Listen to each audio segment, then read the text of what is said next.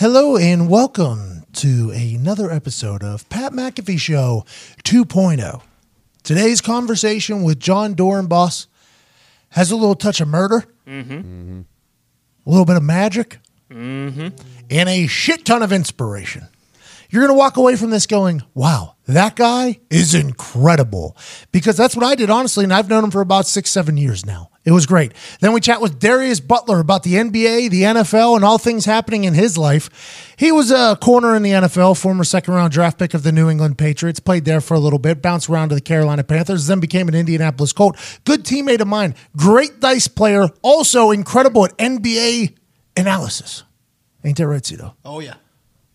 Zito and I just put together a Zito production with the help of Ty, Foxy, and Frank Morado here. We're at the office very late night. Very, very, very late night here. And even though we might be sleep deprived and the wolves might be howling at the moon right next door, mm-hmm. those could be meth heads. we are not 100% sure. We know that there's only one ticket buying app on planet Earth and the moon that if you're going to buy a ticket to any live event, you have to use. And that's our number one sponsor, our presenting sponsor, our OG sponsor, and that is SeatGeek. Now, let me tell you about SeatGeek. SeatGeek scans all the other ticket buying platforms and make sure you're getting the best ticket at the best available price because they look out for you, the ticket buyer. Ain't that right, Zito? Oh yeah. Zito, you use SeatGeek and you want to, I went to a Cubs game. and you also use SeatGeek and you want to, uh, The moon. Nope, they don't sell tickets to the moon, but they do sell tickets to any other live event you could possibly imagine. You went to a, a big three game, did you not in Chicago? Oh, yeah. You went to a, yeah. They had big three tickets. They had Cubs tickets. They got White Sox tickets. They got baseball. They got basketball, which we dive into obviously later. They got hockey tickets. We talk about hockey a little bit later. That's hockey talk. They got theater, comedy, plays, you name it. SeatGeek has the greatest tickets at the greatest prices. And right now, if you use promo code PAT, you get $10 off your first order. Use promo code McAfee, you get $20 off your first order. So let's have a little bit of self awareness.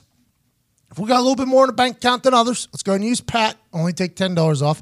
And if we're broke as shit, about to be rich, not rich yet, go ahead and use McAfee and get $20 off your first order. Shout out to SeatGeek. Shout out to you for listening because you could choose a lot of other things to penetrate your ear holes, and you chose this.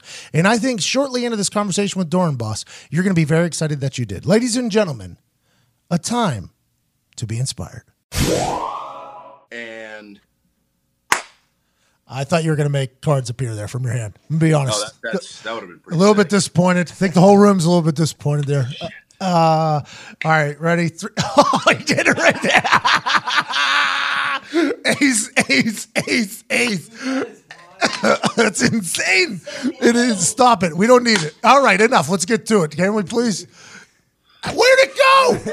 Where did it go? Ladies and gentlemen, joining us now from his house. He has an incredible fan on the ceiling in the background. There's four lights on it, but that is not the biggest light that this man has stepped in front of in his life. You've seen him on America's Got Talent, where he placed third, should have been first. You've seen him on the Ellen DeGeneres show numerous times. He's a friend of the show. He was on the Philadelphia Eagles for like 45 years as a long snapper. I was very lucky to befriend the man. He's his life is one that's both inspiring, incredible, and to be honest, only getting started.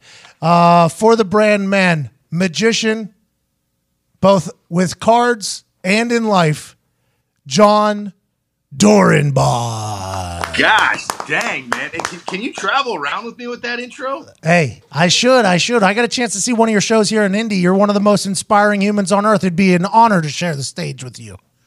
My man. Oh, dude, I, I do remember that. That was fun. Well, it was. We showed up as the show was starting. It was like a hour and a half show. We literally had something to do. We had to leave. I couldn't catch up with you afterwards. But uh, let's talk about it right now. Your life has transitioned in a beautiful fashion. A lot of people, whenever they leave the game of football or are professional athletes, they have no clue what they're doing. You've taken the bull by the horns here, and I think America's Got Talent is where it all started. Well, well, it actually started years and years and years before that. See, to me, the deal was every year I played in the league, I thought I was going to get fired or cut. So I literally thought every year I played was going to be my last year. And so every offseason, I would go perform and I would go tour around and I would do whatever I had to do with these guys right here. Uh, and sure enough, I, I- I just wanted to, and probably like yourself, I just wanted to have options when I was done playing. I, whether I wanted to do that or not, I wanted options. And for me, it wasn't about the money. It wasn't about anything other than having purpose and having a lack. I, I didn't want to have an identity crisis, which is what I saw in locker rooms when guys were done. They spent their whole life. Game's over. Even if they're financially stable, it was an identity crisis, right? It was a lack of purpose. And to, uh, excuse me. And to me, that's what kind of led to some of the depression issues on top of the CTE and all that. I get it, but I just didn't want to be that guy. How did magic enter your life? Because everybody, maybe not everybody, has watched America's Got Talent. I've been very lucky to be able to chat with you personally about it all. Magic was really something that you leaned on in your childhood, which wasn't always as smooth as one would hope a childhood would be. Yeah, so I was uh, I was 12 years old. It was we, we lived in a Brady Bunch family in Woodinville, Washington. Uh, my dad was the president of Little League. You know, he's my favorite person. You know, my mom was my hero, and she uh, volunteered and taught this reading program at the school I went to and made learning cool, and, and all the kids liked her. And so uh, I came home after playing at a friend's house when I was 12 years old and, and found out that my dad had murdered my mom. Uh, he turned himself in the next day. My sister and I uh, went into temporary foster homes. Uh, a foster home, I should say, for about a year, year and a half. We went through the most intense therapy you could possibly imagine, and then eventually we moved down to Southern California, where we where we moved in with my aunt's, my mom's sister, my aunt Susan. And in that transition, I saw uh, the world's greatest magic on television. Uh, I stayed at a coach's house for a little league thing and, and met a 16 year old magician named Michael Groves. And he actually showed me the first trick I ever saw. Blew my mind. I thought it was the greatest thing ever. And literally from that day forward, I've shuffled cards and done magic every day of my life. So, by the way, you should have never had to go. You and your sister should have never had to go through what you went through as twelve year old. Uh, it's amazing what you've been able to accomplish because a lot of people could have used that as an excuse. By the way, to kind of bow out. You've chose to do the complete opposite and be a shining light in the world. But the cards really were like a therapy thing for you. How did football get involved? So, hey, th- this is great. So people ask me what's your favorite sound in sports, right? And and I'll be honest with you, it's so oh, is it two helmets hitting? Is it the golf club, the basketball hoop? Dude, this right here, bro. Just just listen to this. Come on. Oh, that look at right that there, bridge. That's the sexiest sound ever. Um, and uh, these were my outlet. These were my buddies. Uh, everywhere I went when I was a kid, I could. I'll be honest with you, Pat. I completely forgot your question. So, um, I said the cards were therapy for you. Yeah, yeah. Oh, yeah, yeah. Yes, yeah, yeah. yeah. And, and these were these were my outlet. And then you start oh little little waterfall shuffles, but it was an it was this idea that I didn't even realize it at the time until I was older. If I picked up cards and I shuffled them, if I did things with these guys, uh, they they never lied to me, but these guys always told me when I was wrong, and I never felt alone. And when I had these cards in my hand, when I would sit at a table, I would light a candle and I would turn on Yanni's greatest hits, track number nine. I know it's either that or Jon Secada. I chose Yanni. That's all we had. And uh, who the fuck? What, what, the fuck is that? I, I don't even know. You even you've never heard of Yanni? Come on, man. No way. No way would I know what that is. Is that music or is that a DVD? Is that a magician? Who's that? I, I think I should just bow out of the podcast. exit. And uh, I don't know if we can be friends anymore. Um, have you heard of John? Have you heard of Jon Secada? Uh, he's an Italian fella, obviously. Uh, he, Close. He okay. makes uh, music. Yeah, yeah, yeah, yeah. Yeah, nailed yeah. it. Of course. All right, we're, we're just going to ignore the fact that you don't know who Yanni is and continue with the interview. So, um, but you said these things were a therapy to me. This is what I, I, I hope people can find as an outlet like this that I had. Yep. Uh, these were my solitude. These were my peace when I had to grow up at a young age and I was bouncing around and I, I, lost both my parents, if I sat down and shuffled cards, the whole world around me just silenced. Everything around me just stood still, and I was just a kid. And I didn't have to worry about growing up at a young age. I didn't have to worry about moving. I didn't have to worry about all these problems. I didn't have to worry about therapy. This was something that just chilled me out, man. And so, even to this day, if I have an important decision to make, I sit at a table, I shuffle, and usually when I stand up from the table, I know the decision I want to make just based on shuffling these guys. So it was an outlet, it was a therapy, and I hope everybody in this world has something similar that they can sit back and just escape, turn it off, shut it down, and just let the mind go. And uh, so then you asked me football, I think. Yeah. If not, I'm just going to go ahead and segue my own interview into that. No, I respect um, it. Uh, I, I, got into football. This is great. My, my buddy Kevin Johansson, he basically come up to me. He's like, "Yo, dude, we're in high school, right? Freshman in high school. Hey, you want to play football?" And I'm like, "No, not really. You know, you can hit that guy and not get in trouble." Now we're talking. Okay, yeah, I'm in. Let's try this. and uh, boom, that was it, man. I, I, loved hitting people, so I could go home at night, and sure enough, I could shuffle cards and just kind of be at peace, right? Listen to Yanni, light my candle, and then during the day, I would go and play football. And, and Pat, as you know, there's like a huge adrenaline, there's a huge rock star feeling, there's a huge uh, aggression release in that game. And so I had this balance, right? That just kind of balanced me. During the day, I could hit people, not get in trouble, and at night, I could shuffle, and it was just. I found myself through those two things interacting with one another. How'd you do in school? Were you good in school, or did, was it kind of? Uh, you know, my wife and I were just talking about this because we're having a baby. And uh, thanks congrats, by the way. Congrats, Yeah, by the way. Uh, Congrats to you and your beautiful bride, by the way. Yeah, baby. Very And pumped up li- about. she's literally due any day. Like she's literally about to pop. So we're super excited. Uh, but you know, we're talking about parenting, right? And uh, you know, she kind of had her her fun in high school. She wasn't a bad kid at all. Ditched every once in a while, and I was like, I, I never ditch class. And she's like, perfect because when she says she's going somewhere and she's not, I'll totally be able to call her out because you don't know that world. I'm like, perfect. This is great. Um, but as a student, if I liked the uh, class, I was really good. Um, history, uh, it just wasn't my thing, so I barely passed. But other than that, I was like a B student, I would say. And you went to college and played football, right? I would assume. What was your Yeah, posi- baby. So, uh, so here's the deal. Out of high school, I didn't get any offers. Right. I was All right. Team MVP, uh, tackles, all this stuff. Not one. I was like, man, come on. Didn't even make all league. Made no sense to me. But I, I'm a little bitter at that. Still not in my high school Hall of Fame. I don't want to talk about. it. Hey, me neither. So- to hell with them. Oh, you're not either. No. Oh, dude, it's bad for the brand, but hey, whatever. dude. we're, hey, we're we're gonna start our own Hall of Fame that means nothing to anybody but us. No Hall of Fames Um, mean anything. What's that? Hall of Fame's awards, they don't mean anything. No, no, they don't. Um, unless you're trying to get an endorsement deal and get paid more money, which whatever. Anyways, so hey, here's the deal. Um, True. So I, uh, I'll be honest with you, I completely forgot the question you just asked me again. I'm, I'm over college. right. Don't worry about it. College. Where'd you go to college? Oh yeah, yeah. So uh, here's the deal. Out of high school, uh, I, I was going to go to a JUCO, and you know we have Cerritos, Long Beach, uh, Palomar. I mean, the, the, the number one JUCO conference in America at the time was here in Southern California. So I chose the uh, the stellar Golden West Junior College. At the time, they were 0 and 30, which means they hadn't won a game in three years. And here's my rationale, Pat. if I can't play there, I can't play anywhere. Hang it up, right? so I said, hey, if I can't play here and get on the field, then what am I doing? So sure enough, I went to Golden West, got on the field every play, which is what you got to do to be seen, right? You got to get yourself on film. And uh, we had another stellar year at 0 and 10, which means the school went 0 and 40. Uh, which let's let's look at the positive here. I'm an optimistic guy. Uh, became the longest losing streak in college football history, and I was a part of it. now we're talking. Yeah, but but it's a record. You know, I'm a I got a record. So thank you. No problem. you. Proud of you, man. Yeah, man. So went to Golden West and uh, played a year at JUCO, and then transferred to UTEP. Okay, so you go to UTEP. What are you, uh, linebacker, uh, tight end? When do you start long snapping? Well, so I, I did it my senior year in high school, and I was decent. I, I wasn't good, I was decent. And then I didn't do it when I went to Golden West. And uh, my buddy Paul Tessier went to UTEP. You know, that's just when the internet was out. You still had to dial in, like, you know, AOL, which the young kids don't even know about that. But it would take like five minutes to get online. And I remember Googling the Sun Bowl, and I remember this stadium. I was like, oh my gosh, this is so rock star. So they needed a long snapper. So I just finished my freshman year at Golden West, and uh, so I, I, I borrowed, if you will, some some footage of some other players on my team. And this was two VHS tapes, right? You put the wires in the back, play, pause, record. You'd have some static in between. And uh, I, I took my highlights. I did. I was a linebacker and, and fullback, and I, I did pretty good.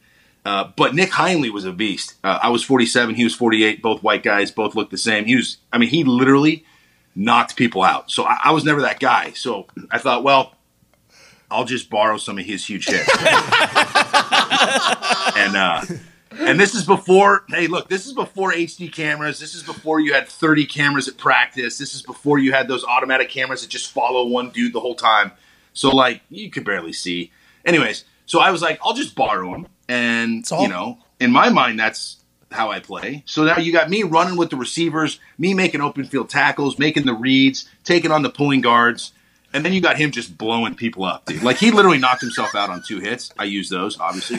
And so, and then I was like, man, this dude Tim Thurman, this guy's a beast.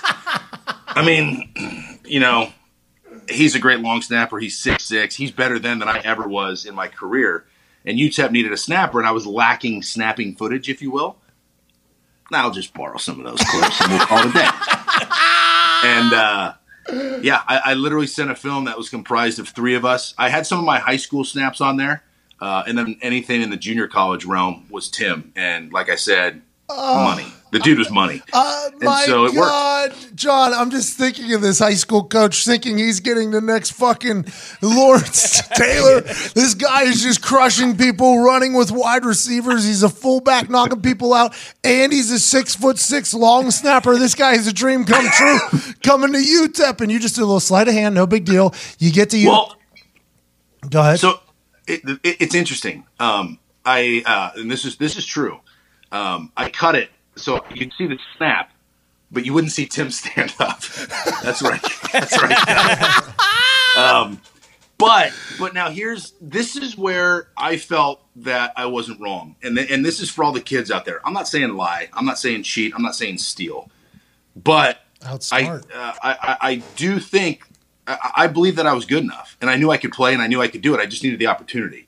So you know, I've had people and, and reporters over the years say, "Well, didn't you feel guilty?" I'm like, "Well, I mean, I ended up being a 14 year All Pro, so I don't know if like obviously I knew I could do it. It's just a matter of I needed the opportunity, and I wasn't getting the exposure that I needed. I wasn't getting the chance. I don't think So you should feel. look at it more not as conning the system, but more as creating an opportunity that I knew I could deliver. Hell if you yeah. can't deliver, you're host. Th- th- that you're, goes nowhere. You're screwed. You can get yourself in the door, which you did, but the ability to deliver is what kept you there, and that's what made you get to the NFL. So the Philadelphia Eagles was that your first landing spot after your UTEP experience? Oh no, dude! This sunny California kid.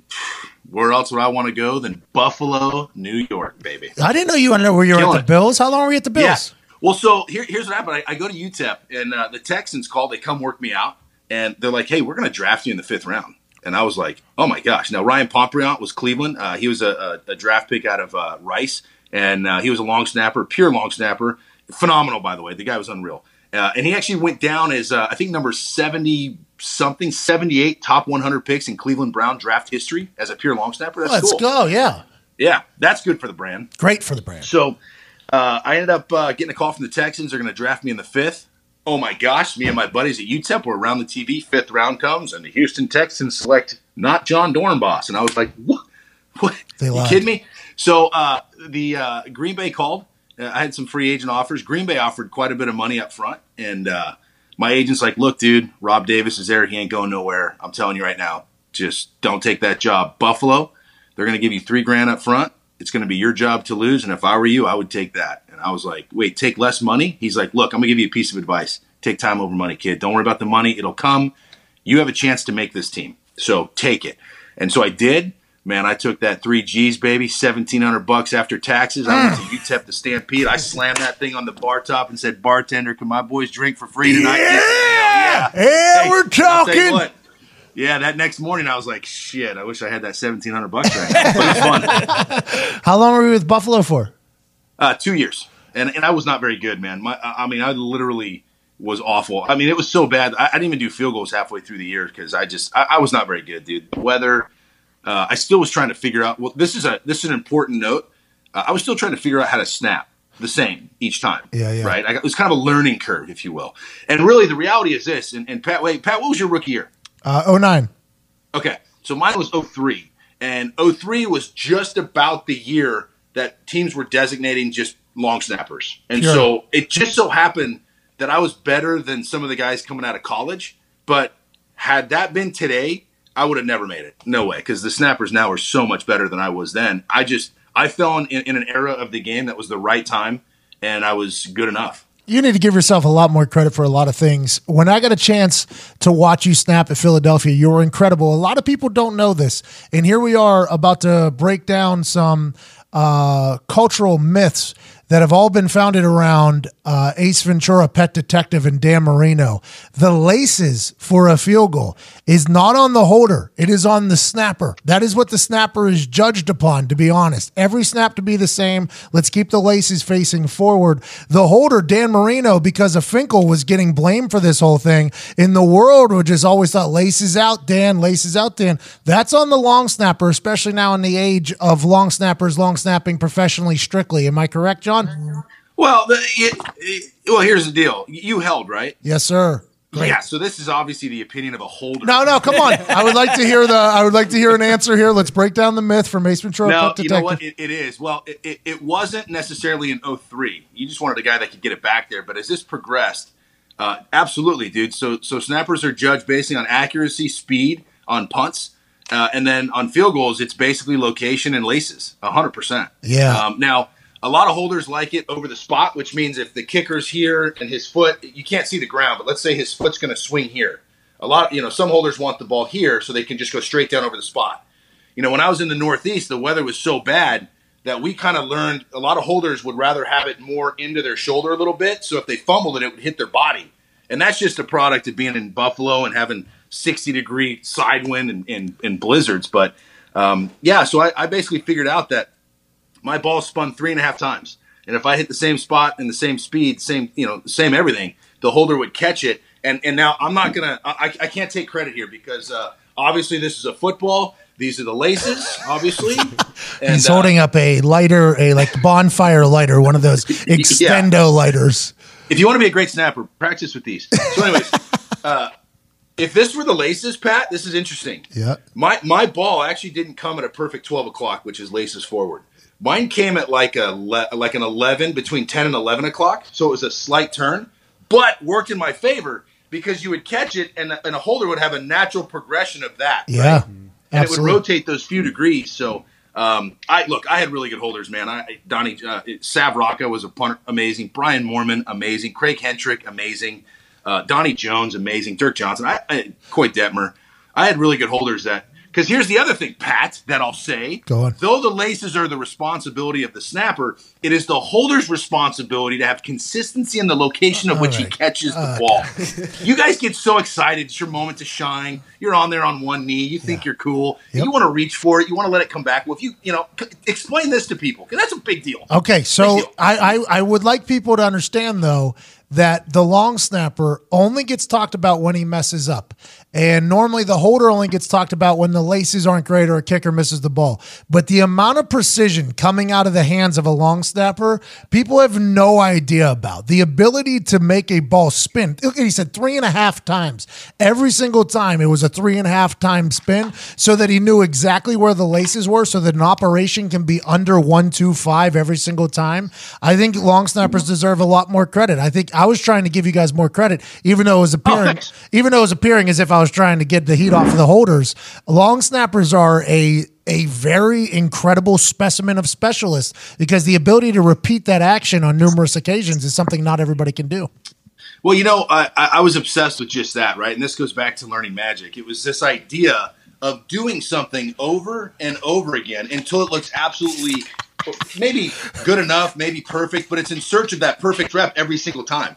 This is this is the thing in life that I love. Like when I was a snapper, I love to go practice punt, you know, uh, punt and field goal, and and field goal for me more because there was a little bit of kind of like uh, touch to it. There's a little bit more art, if you will, to it. There's a little bit more precision, but the idea of doing something over and over and over and over in search of a perfect rep, just to be able to do something, anything, it doesn't matter, and make it look cool. Sometimes you mess up, sometimes you don't, but it isn't necessarily the exact move it's it's the process of getting to it. It's the it's the journey of it. It's it's you're always in search of a perfect rep, and whether you find it or not, at times is almost irrelevant. But what you learn about yourself, the resiliency, all that is to me what came into it.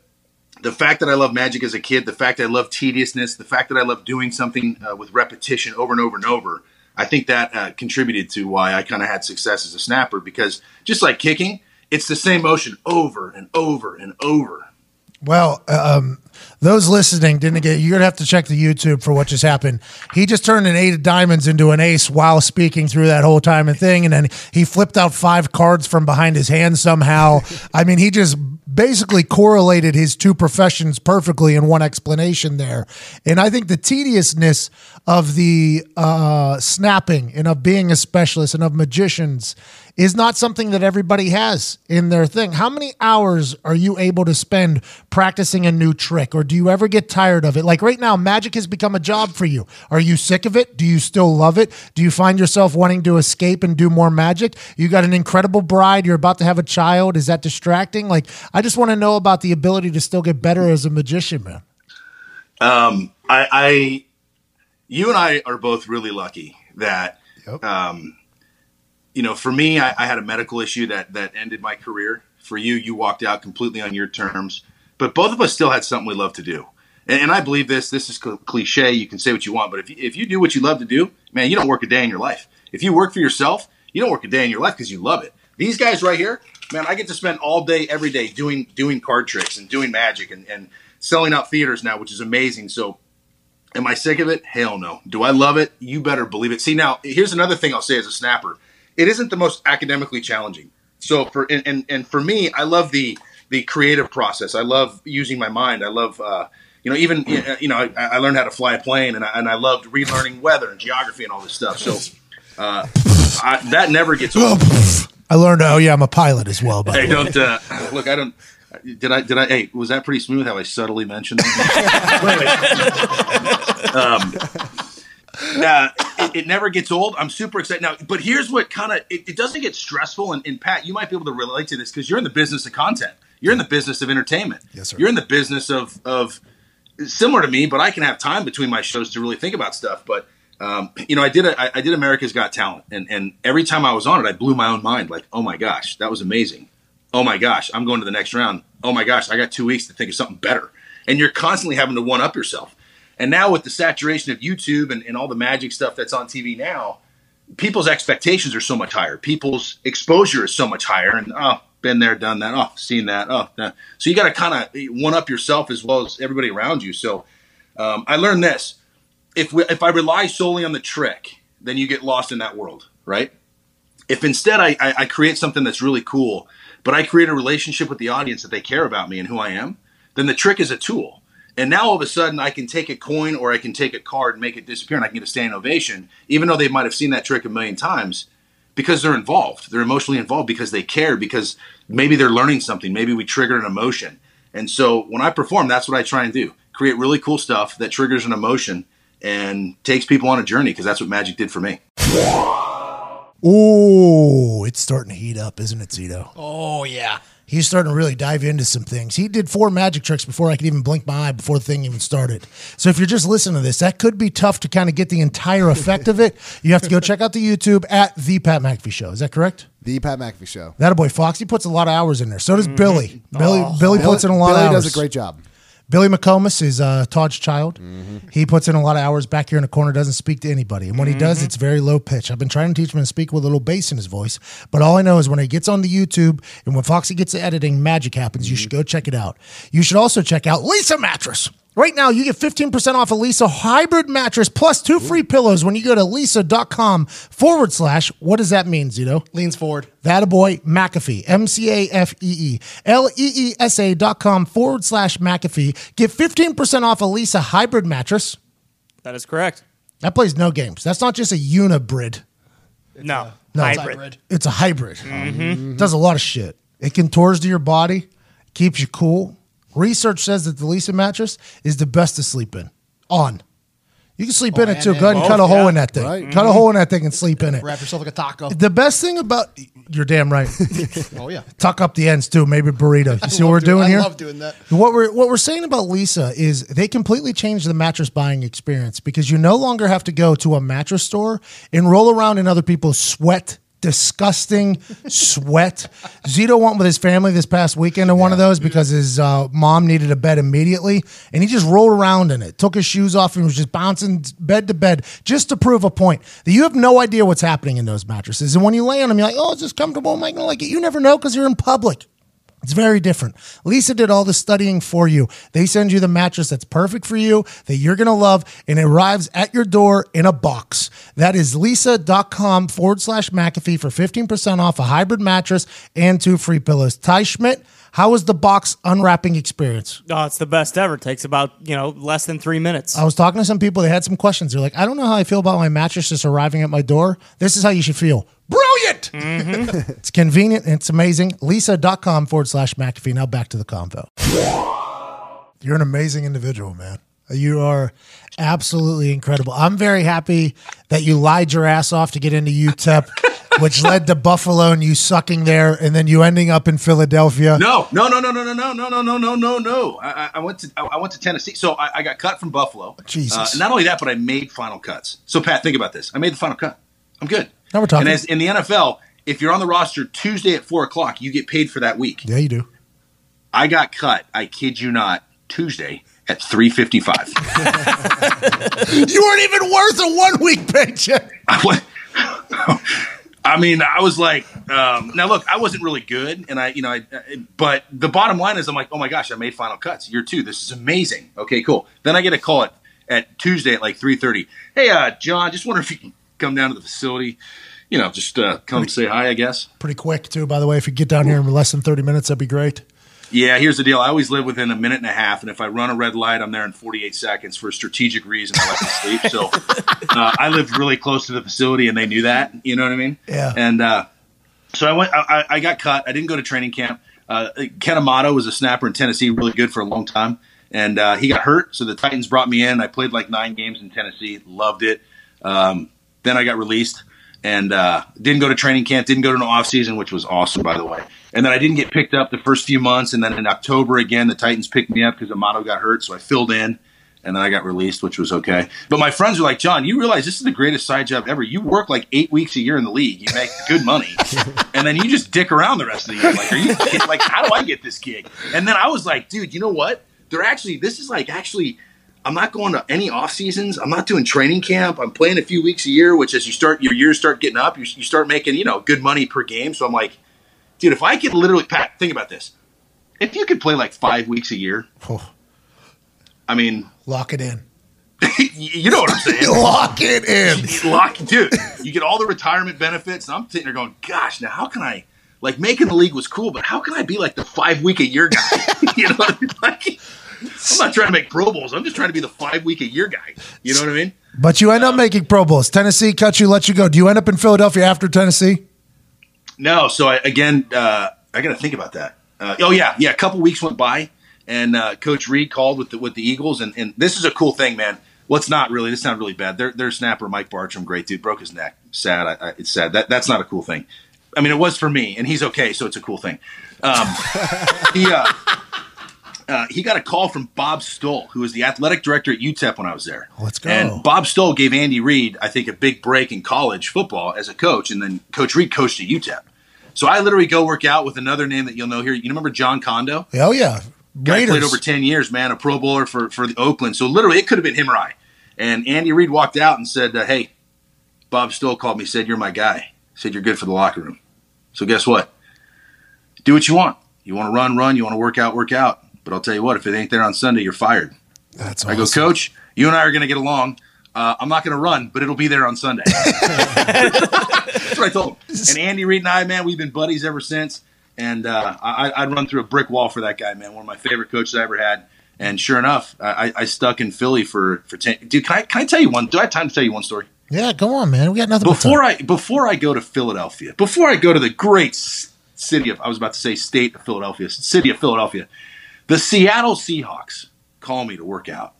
I believe it was Bob Castillo was was the special teams coach. Okay, rumor what- is they called him Bucket Bob. So now I, I grew up in Woodinville, and my mom is buried in, in Woodinville, which is 30 minutes north of Seattle. And so my early childhood was that. So to me, I'm like, oh my gosh, this is a calling. Yeah. I'm literally going to go play for the Seattle. I always wanted to be a Seattle Mariner. That, that's what I wanted to be. And uh, playing the Kingdome, which was torn down, but Qwest Field was actually built on the grounds of the Kingdome, which is just as good. I Sacred grounds. Let's go. Yep, What's that? it's sacred grounds. Yeah, yeah, yeah. I Yes. would have stood where Ken Griffey Jr. stood and Jay Buhner and Edgar Martinez and all these guys. It would have been amazing. So I go. I'm feeling good about myself. I do a workout. And then uh, basically, yeah, and it was uh, who who was the, the really tall dude from Miami before Denney? Ed uh, I couldn't even guess. Ed Perry. Yes, That's before your time. yeah, of course I it's think Ed they Perry. took Ed Perry. He, he was a great player and much bigger than me. But long story short, Seattle basically had the gist of you're too small. You're probably never going to play in the league again. oh man, It's a low blow, man. It You what I mean? But hey, honesty. So I ended up signing with Philadelphia. I'm proud to say that in 11 years, Philadelphia had one snapper that played in every single game, 162 straight, baby. let's go. I believe, I believe the Seattle Seahawks went through like I don't know five, ten snappers in that 10 years. So sure enough, it's you know I'm on the field. Some of the Seahawks now the Eagles are playing the Seahawks, and it was one of my free agency years. And they kind of I said, look, dude, just save yourself. This dude right here is never coming to Seattle because I'm too small for you guys. So I'm just going to stay here in Philly and just rock on, baby. So, Hey, go fuck yourself, Bucket Bob. yeah. Yeah, you're damn So right. uh, I ended up being in Philly, and and now look, I'm gonna can, I- can I throw out can I spit some wisdom real quick to these Love it. to some of the listeners because I, I try and literally when I do a show, uh, I try and make it super entertaining for an adult, but I also try and talk to my 14, 15, and 16 year old self when I was lost. Right? All right, let's go. Um, I wasn't the best all the time. I, I, I wasn't. I wasn't the most athletic. I wasn't the fastest. Um, I was undersized. But if you're out there and you want to be something and you want to do something, if you stay on the path and you just stay focused, you show up every day on time and ready to work, the people around you are going to fall off the path for whatever reason. It doesn't matter. But they're going to start jumping off. And eventually, my goal when I was in the league, when I was with the Eagles, is I wanted to be the oldest player on the team. And people thought that was that, well, that that's random. Yeah, but if I'm the oldest player on the team, then I gave myself so many opportunities to have success in what I love to do. Oh, you want to win a Super Bowl? Great. Well, what if I won one the next year and then I got cut and never played again? So if I was the oldest guy on the team, I'm good to go. Now to do that, you want to surround yourself with people that lift you up. But here's the deal: you also want to become a teammate that your team would hate to lose and every opponent fears. And I believe that. And how you do that is you basically be kind to one another, work hard, make yourself so valuable, not just on the field, but in the locker room and to sponsors and to anything in your business. Be somebody that people want to be around. And the next thing you know, guys like Andy Reid who have some pull are going to keep you around because you do your job, you get it done, you show up, they don't have to worry about you, you hold yourself accountable, so therefore they don't have to hold you accountable. And they know that they would rather ride and die with you than maybe somebody that was athletically better than you or faster than you or had dude, sports science. Get the fuck out of here, man. Oh, oh, Jon, your hands are too small from peak. Dude, shut the hell up, dude. All that stuff's out the window, man. You show up, you give everything you got every single day, and you make sure that the people around you want to see you succeed because they care about who you are. Dude, I'm gonna tell you right now, did you see my post for draft week? It was, was- probably the greatest post. I was about to run through a wall right there. I mean, I was literally Yeah. about to run through a wall right there. I, I want to let you know you're you're like motivating me right now as a 32 year old man. You're talking about motivating 14 and 15 year olds. I'm about to run through that wall right there. so uh, well. Thanks, Pat. So so Well, no, I'm gonna have to fucking pay for construction. I mean, it's kind of your fault it's here. so worth it. So worth it. so worth it. Uh, no, your- but but literally, look, I, I, I'm I'm trying to follow your lead on social media and, and be more active in it. But uh, which, by the way, uh, for all your inspirational needs, go to at Jon Dorenbos on Twitter, at Jon Dorenbos on Instagram, and www.jondorenbos.com. All right, here we go. So, anyways, incredible the, plug. um, incredible yeah, plug. right. Little shameless plug. If I, I wish I had like a, what is it like? A, who's one of your sponsors, man? I, I need to get like a SeatGeek, SeatGeek's a good sponsor. you know like okay, there you go. Just pretend like that said that. We can The, edit that in. We'll edit that in for sure. Foxy, you edit that in. Yeah, right. Yeah, just go ahead and cut that whole thing out there. No way. we'll edit in uh, SeatGeek right there on that card. Oh yeah, perfect. yeah, for sure. perfect. But yeah, man, it's it's it's a matter of I had success truly because one, I think I had balance in my life. I, I think football was not my end all be all. Uh, it's not. I I didn't put my whole life into it, and in the off season, I'd perform, and, and I had balance. But that took pressure off me. That uh, I knew that if football didn't work out, I would figure out life, right? And so. Um, and then I just showed up every day, man. I showed up with a smile on my face, wanting to work. I was super thankful for opportunities. Uh, you know, when I lost my family and I went through therapy, it was this moment of having this um, um, sense of pride in my name and, and sense of pride that I never wanted to be babysat. I never wanted to have somebody look over my shoulder. I never wanted to be the guy that was always late. And so, you know, you take that and you, you you put that, you know, in your mind exponentially, man. Happiness is a decision. Uh, it's not an emotion. It's a choice. How we think about ourselves, how we talk to ourselves, how we view ourselves. That's something that happens here. And so we get this right.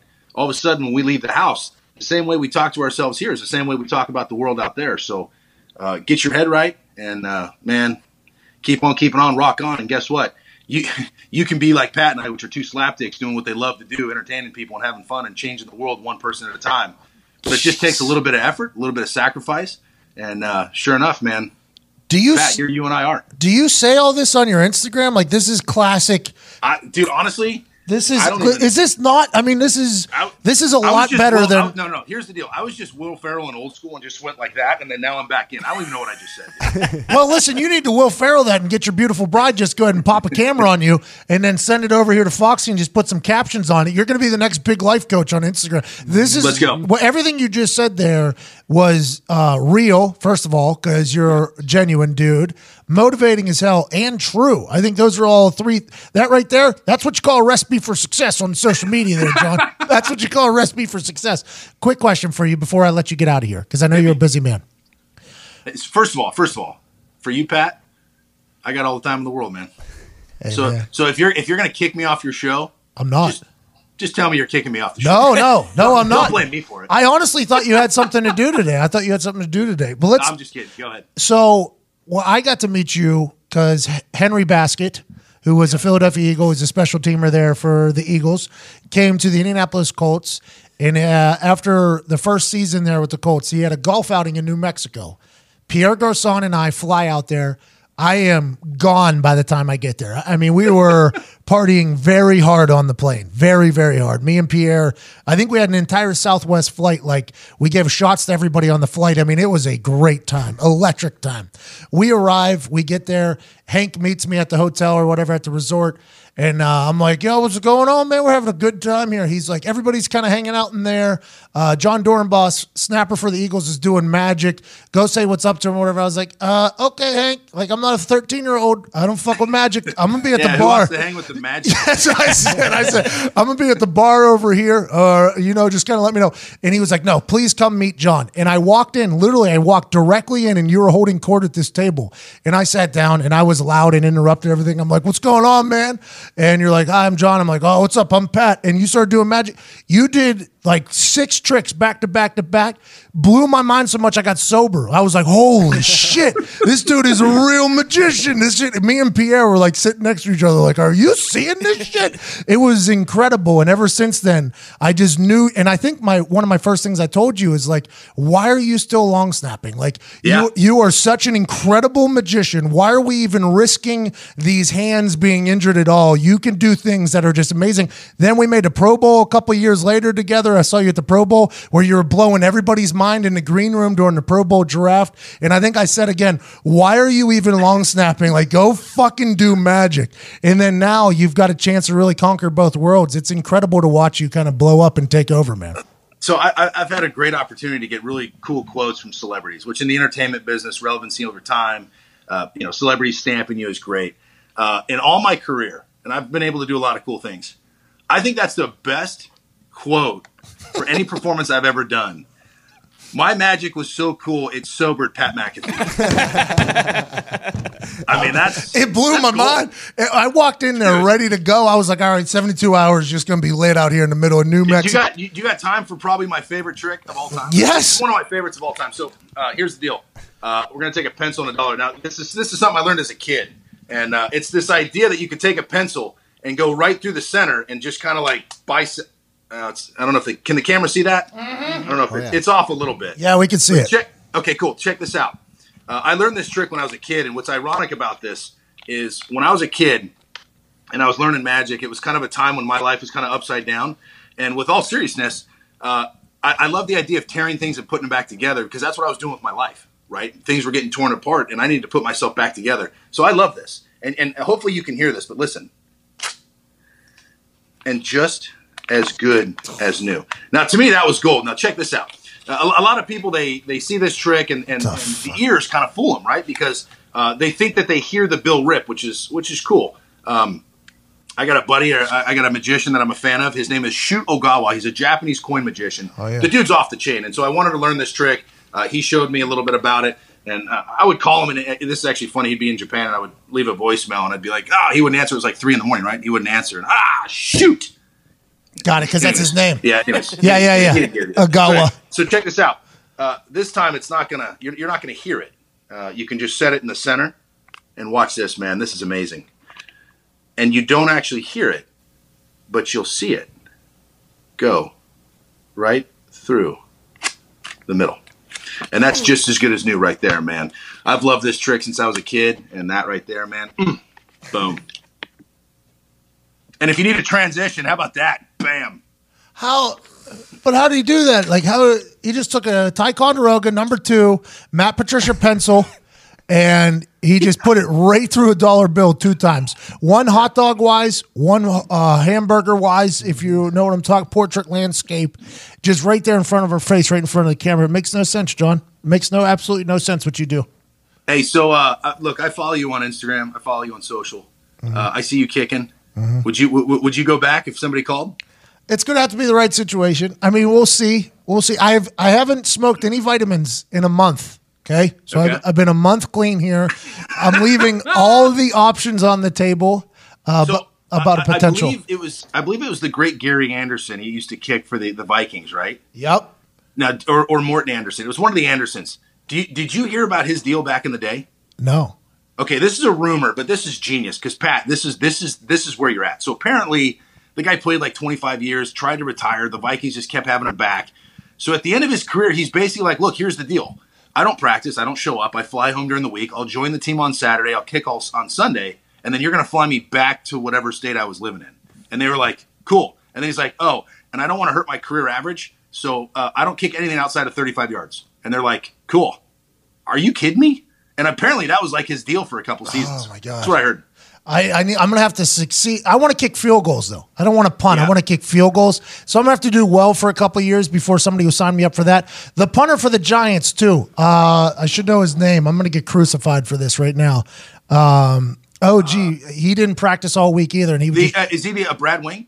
Is he still there? no. No, I'm talking about back in the day. This guy was there for like 22 years. I see. Oh, Sean. Uh, no. Um, uh, oh my gosh. oh, I'm gonna get murdered for this. I'm gonna Oh get absolutely. Yeah, Jeff Fe- Jeff Feagles, Jeff yes. Feagles. Jeff Feagles had the same type of deal where he was just like, uh, "Yep, here's the deal. I'll see you guys on Sunday. Uh, I'm going to chill out though for the uh, next couple of days." He would punt the ball 41 yards out of bounds every single time. He's like, "This is what I'm going to do Every time. Every time, I'm just going to do this. I'll see you on Sunday. Everybody else can eat shit." I mean, it was beautiful.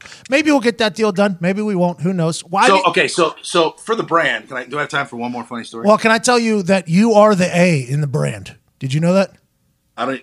I'll, I'll, yeah, like literally, am I? It, don't tell me I'm the silhouette of the logo. Yeah. I'll like shit myself. You are. You're the A in the for the brand. You are the. Do you tell that to everybody? No, you actually are. And if you look at it and you actually look at it now as you, you'll definitely see you too. I mean, it's very, it's actually kind of obvious that you're the A. I didn't want to get sued by you or your team, so I didn't want to tell you until, you know. No, that's on its way. but yeah, you're the A. You're the A. Did you ever? Okay, did you ever hear the story? Remember the South? See, this is before you guys. Do you remember Southwestern Bell, the phone company before cell phones? Uh, yeah, I've heard of it. So I, I could have sworn I read this, and you might want to fact check this. But long story short, they had that little blue bell, and it was on every payphone, every every uh, phone book. And I guess a disgruntled employee was like, "I wonder if they do you trademark a a logo? I should probably know that. Whatever, register it, whatever." And so sure enough, they didn't. So apparently, this guy went and trademarked that little blue bell, and went back to his boss and said, "Hey, here's the deal. We kind of got an issue." And apparently, the guy was paid out. Well, it's just like the Madres Padres thing this weekend. Did you see that? The San Diego Padres changed their name to the Madres for Mother's Day. As soon as they went to Madres, some kid snatched up Padres. So that kid has it right now. He's probably going to get paid out. Come on. Yeah, Wait, swear to God. Whoa, whoa, whoa, whoa, whoa, whoa, whoa, whoa, whoa, whoa, whoa, whoa, whoa, whoa. They actually let go of their. Yeah, because like- they changed their name to the Madres without having like another backup to the Padres. So some kid just like fucked with them and just snatched it basically. And they're probably going to have to pay that kid a couple thousand dollars if I had to guess to get that back. Hold on. Hold, uh, hold on. Wait, like the, the, the, the name or the website? At Madres, at Padres, not the website, just at like their Twitter Oh handle. my Genius by that kid. a genius. He's way ahead of his time. Genius, that kid. All I, right, so we're, we're, this is for the brand and for that, right? So, uh, I, look, I, I just I felt like you work uh, smarter, not harder. Oh, and amen. so uh, at the end of my career in practice, we had sports science in Philadelphia, and I, I just this to me cracked me up. So Donnie Jones, the legend, one of my greatest friends in the game. Bag after of- after bag of bones. Do- Donnie Jones, bag of bones, baby. Yeah. Uh, did you know how that came about? No, because he kills balls, huh? No, dude. Apparently, there was some guy in sports talk that would call in as a fan, and like it didn't matter in Philadelphia what was being talked about, right? So let's say they're talking about the 76ers. All of a sudden, this caller would call in and be like, "Yeah, hello," and they'd be like, "Hey, who do you think the 76ers should draft? Who should they draft? Donnie Jones, bag of bones." so, like. He would call in all the time to the point where I think the sports like radio people like were getting annoyed because they'd be like, "Dude, you know," and everything was just it didn't matter what question for whatever reason, dude, this guy always got through, and you just hear, "Oh, dude, Donnie Jones, bag of bones, baby." So, the legend was born. All right, so sports science, Philadelphia, right? I'm a long snapper.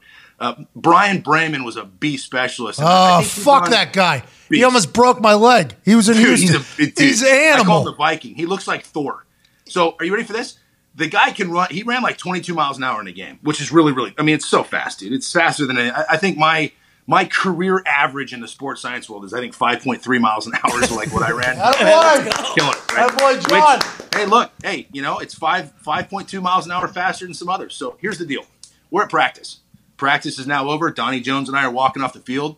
And one of the sports science guy comes out with his clipboard. Hey, Jon, guess what? And I'm like, and I'm not a big sports science guy. He goes, what?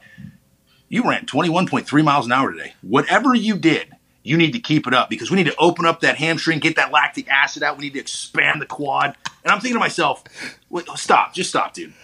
You're telling me on average, all your data says I run between five and seven miles an hour, and you're going to tell me that I ran 21.3 miles an hour?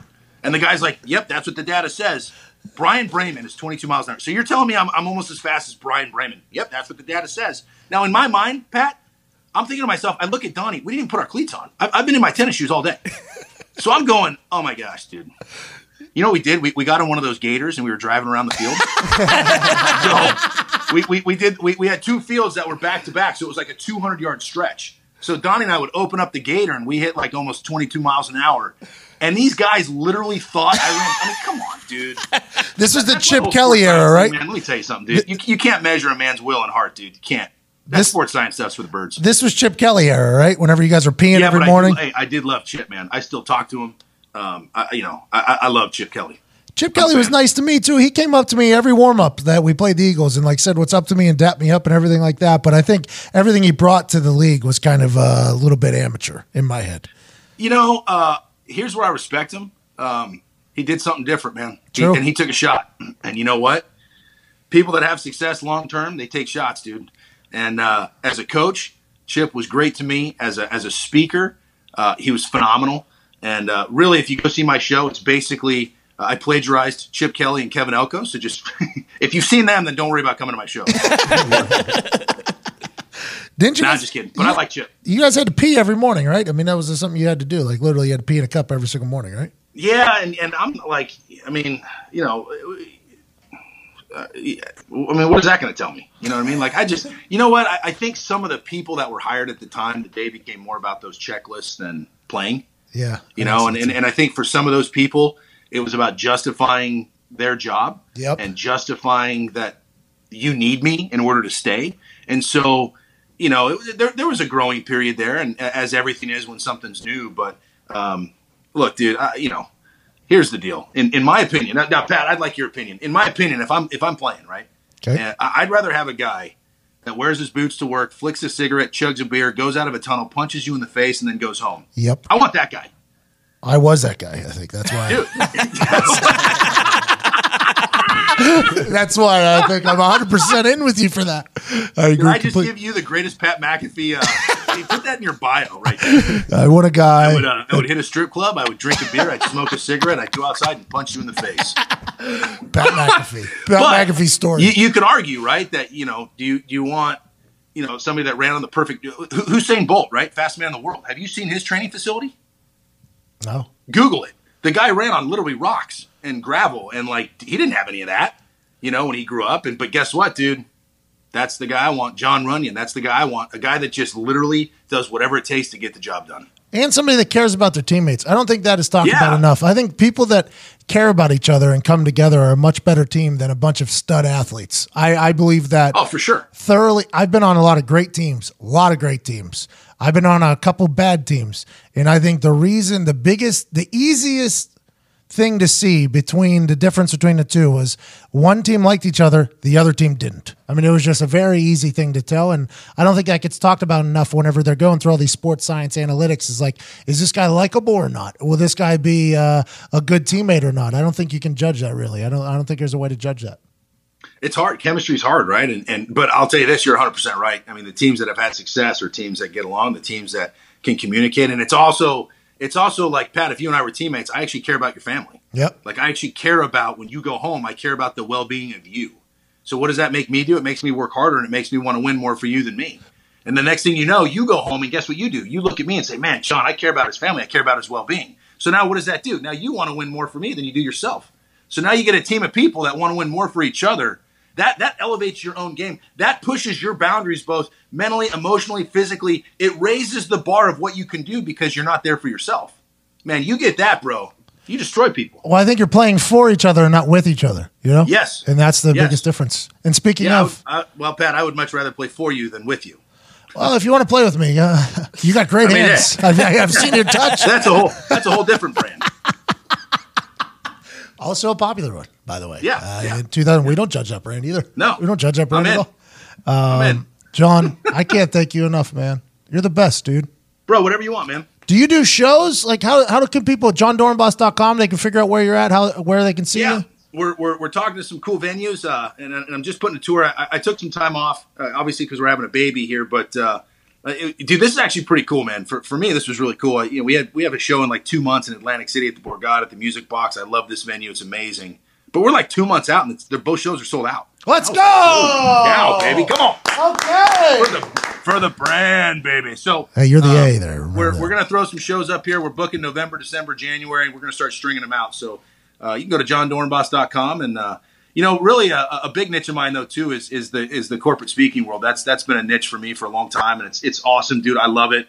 Uh, tell my life story, do magic along the way, and it's upbeat, it's rock star, but it's real. Every story I tell is real. The emotions are real. So uh, if I can help you guys out, yeah, hit me up. I think you can dominate Instagram too once you figure it out because everything I've heard dude. here is literally everything that would just Yeah. dominate on Instagram. Dominate. Nice. Hey, did, does uh, do you, do you guys have a? Are you guys your own marketing firm? Yeah. Yeah, that's what we're on. Yeah. Yeah, we're an I ad think, I, agency. think- I think we should go in business. Well, why don't you, hey, listen, I would love to. I mean, the videos that we're going to make just from this strictly are going to crush on the internet. Killer. Crush. Yeah, you should know So, that. so okay, so now you tag me right, and then I can repost it. Well, uh, yeah, Instagram, they have that repost thing. We'll add you in that for sure. Twitter, Twitter, by the way, build up your Twitter too. Everybody's like focused on Instagram. Twitter's where you get your most loyal diehard fans because you're interacting. Really? Yeah, because you're interacting with them. They love it. Yeah, yeah, yeah. So it's I need see. I need to. I, I need to go to school on that, dude. But here's the deal: it's a full time job, dude. oh yeah, it's all day, every day. it's every a day. full time job. Jon, I can't thank you enough for joining us. The magic was incredible. Check that out on YouTube. Follow him at Jon Dorenbos. He doesn't have an H in John. It's just J O N. Uh, you're an incredible long snapper. Incredible long snapper. I got to catch one of your balls at the Pro Bowl. You're incredible. Your magic was sobering. It was enlightening. It was incredible. The world gets to see it. And if they get a chance to go see you on tour, they need to do it because we got to see you in person and it was an electric thing. And today, I can't thank you enough, brother. I appreciate you. Oh man, love you guys. Thank you. Hey, don't sue us for you being the A. No, I won't. But now I'm going to totally look at this and and debate what I need to do because you just blew my mind right now. blew my Well, mind. you blew our minds in this conversation. Lucky to have you. All right, enough, enough with it. See you later. Hey, Pat. Yeah. I love you, baby. I'm out. I love you too, man. See ya. That was incredible. Yeah, it really was. Inspirational. It was. See, you got to speak into the mic. I always forget. Yeah, there's a microphone there. You got to speak into it. He really is just. I've known him for years and years, and everybody who's seen him on America's Got Talent. Ellen DeGeneres, I think she only gets like 75 million viewers a, a day. Hmm. Everybody's seen her, him on there, but whenever he just starts, he's just one of the guys. But he just so happens to have one of the most inspiring stories of all time. Mm-hmm. You were saying it off air, Ty. Mm-hmm. Lot of excuse for him to just be a complete shit shitbum. Oh yeah, big time. You know what I mean? And I would assume that statistics say anybody that goes through what he he went through is supposed to be a shitbum. Yeah, like 99 out of 100 guys probably. He's the exception to the rule. Well, yeah. Instead, it's the complete opposite. He's inspiring people. We got a chance to go to one of his corporate gigs. It was like I was about to take off to the Very moon. good. Three times in the middle of that conversation, I was about to run through this wall right here. Uh, construction would have been expensive. yeah. I'm, I'm getting a little, a little bit fitter too. I mean, I probably could have made it through.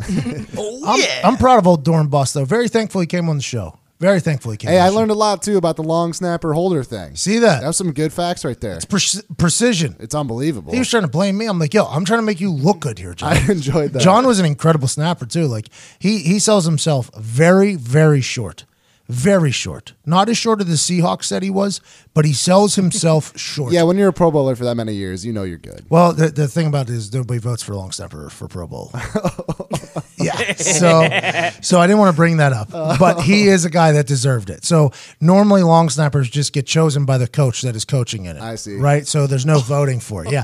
There's no Pro Bowl voting, which I think should be changed. They're the way. only ones. They're the only position that oh, doesn't get wow. recognized for a Pro Bowl vote. Yeah, it's bullshit. But he was incredible. He was very good, uh, and I'm lucky to call him a friend. And I think the world is lucky to hear his story. Yeah, That's for what I think. Like you mentioned too, that's some that's one that you you should watch on YouTube because some of the magic he was pulling out just out of nowhere, Yeah. incredible. It was like he was getting bored. He was like, just, uh, I've told this story so many times. Let me go ahead and fucking make this car just disappear right in front of Pat's face. And then just keep talking and act as if Pat isn't supposed to be completely. I was mind blown in Yeah. there. Literally mind blown. He's a good dude. Do you think he's gonna sue us? For being the A in the brand. Yeah. he was excited to hear He was it. pumped. Mm-hmm. That's good. If he gets bigger, though, we're probably gonna have to change it to a, a more low profile guy. I mean, I don't know how much bigger he can get. He's on Ellen every week. he was on her. Um, he was on her uh, week of giving or whatever it's called. Oh, yeah. nice. That's massive shows for her. And he was on there doing the whole thing and dancing. Ellen, here we go. Da, da, da, da. Yeah. He dropped a couple uh, swear words in there He too. did, yeah. He's really PG operator normally, which makes sense business wise for him. If Ellen DeGeneres is going to let me on her show every week, I'd I'd stop fucking swearing too. Alarm, the willies, the heebie-jeebies, panic. There are dozens of words for fear, but just one for an exceptional home security company to stop fear at your front door. SimpliSafe. Simply Safe is home security that knows it feels good to fear less. This is award winning 24 7 protection that protects your home through it all. Blizzards, Check. into the microphone. Check. Blackouts, Check. burglars, Check. Check. rain, Check. tornado. Check. SimpliSafe has won awards from all the tech experts that actually count. Check. The Verge calls it the best home security. Check. It's won Reader's Choice from PC Magazine. Check that. It's a two time winner of CNET Editor's Choice and a Wirecutter top pick. Dot the eyes. The, hey, CNET Editor's Choice, Yeah, nothing to sneeze at. Not one thing. No, no, Not a one thing to sneeze at. nope, not at all. Seeing that gives you that high praise. Uh, take notice. Yeah. And Wirecutter top pick. Are you kidding me? Yeah, again, nothing to it. sneeze at. SimpliSafe has no contract, no hidden fees, and no gotchas. Gotcha. And they always keep prices fair and honest. Thanks to SimpliSafe, fear has no place in a place like home. A house is made of brick and stone. Yeah. A home is made of love and comfort alone. A wolf ain't knocking that down. No way. No blowing it. Wow. You're right. He can huff and puff mm-hmm. and just go on to the next house. Because with a SimpliSafe, He turn around. he turn around. Try SimpliSafe with free shipping and free returns. You'll get a 60 day risk free trial too. Order now and have your home protected within a week. Go to simplisafe.com slash McAfee to get started today. That's S-I-M-P-L-I-S-A-F-E dot com slash M-C-A-F-E-E. Simplisafe.com slash McAfee. Be sure to go there so they know that we sent you. Simplisafe.com slash McAfee. Let's dive into some NBA conversation with a good friend of mine and a guy that is balls deep in the NBA conversation, Darius Butler. Ladies and gentlemen, joining me now from a decked out Lincoln Navigator riding shotgun. It looks incredible. He was once a second round draft pick for the New England Patriots. He was a stud corner for the Indianapolis Colts as well. Moved to safety, did it all in the NFL. Also, one of the smoothest athletes I've ever seen in my entire life. He's an internet aficionado, talks about the NBA a lot. Here to join me for the weekend that was in the National Basketball Association, Darius Butler. Darius, what's up? What's up, bro? Thanks for having me, man. Appreciate the intro. Damn. No problem. It was a really good intro. Normally there would be people clapping and stuff, but they're all off doing their own thing, so there's no clap there, no no round of applause. It's fucked up.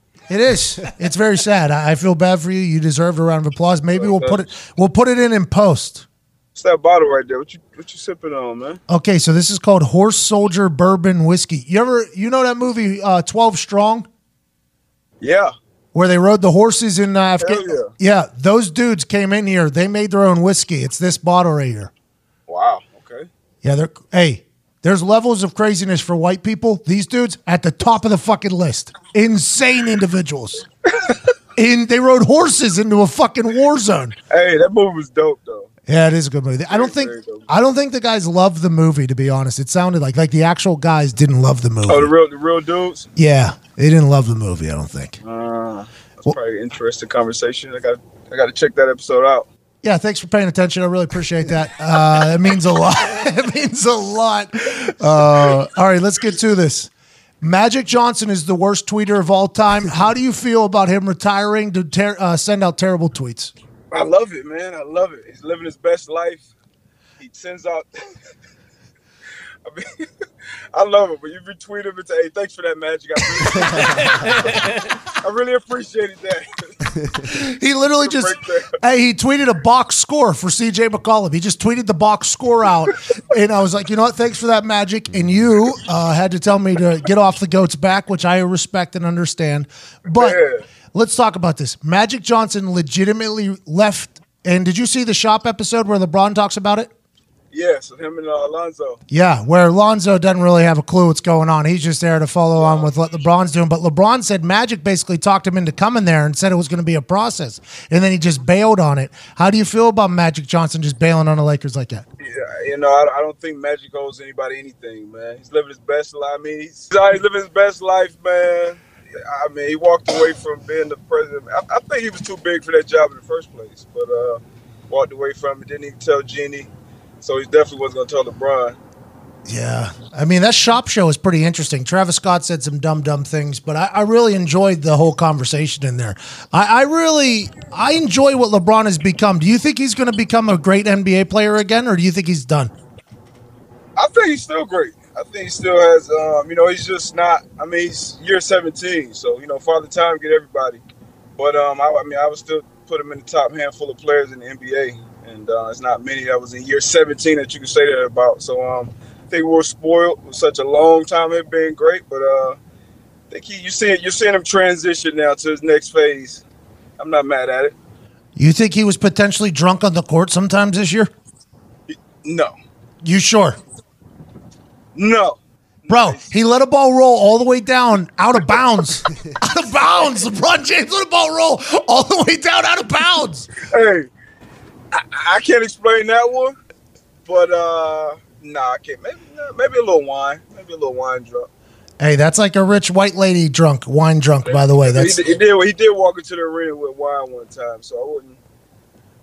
Might be something. To, he might talk about it in the shop episode. He's done.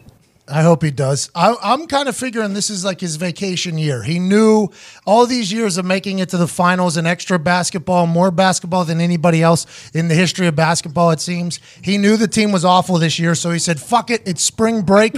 I'm going to show up possibly drunk sometimes. This is an LA Fitness. I'm just going to act like this is the Equinox League. I feel like that's really what he did. I hope he gets back to it.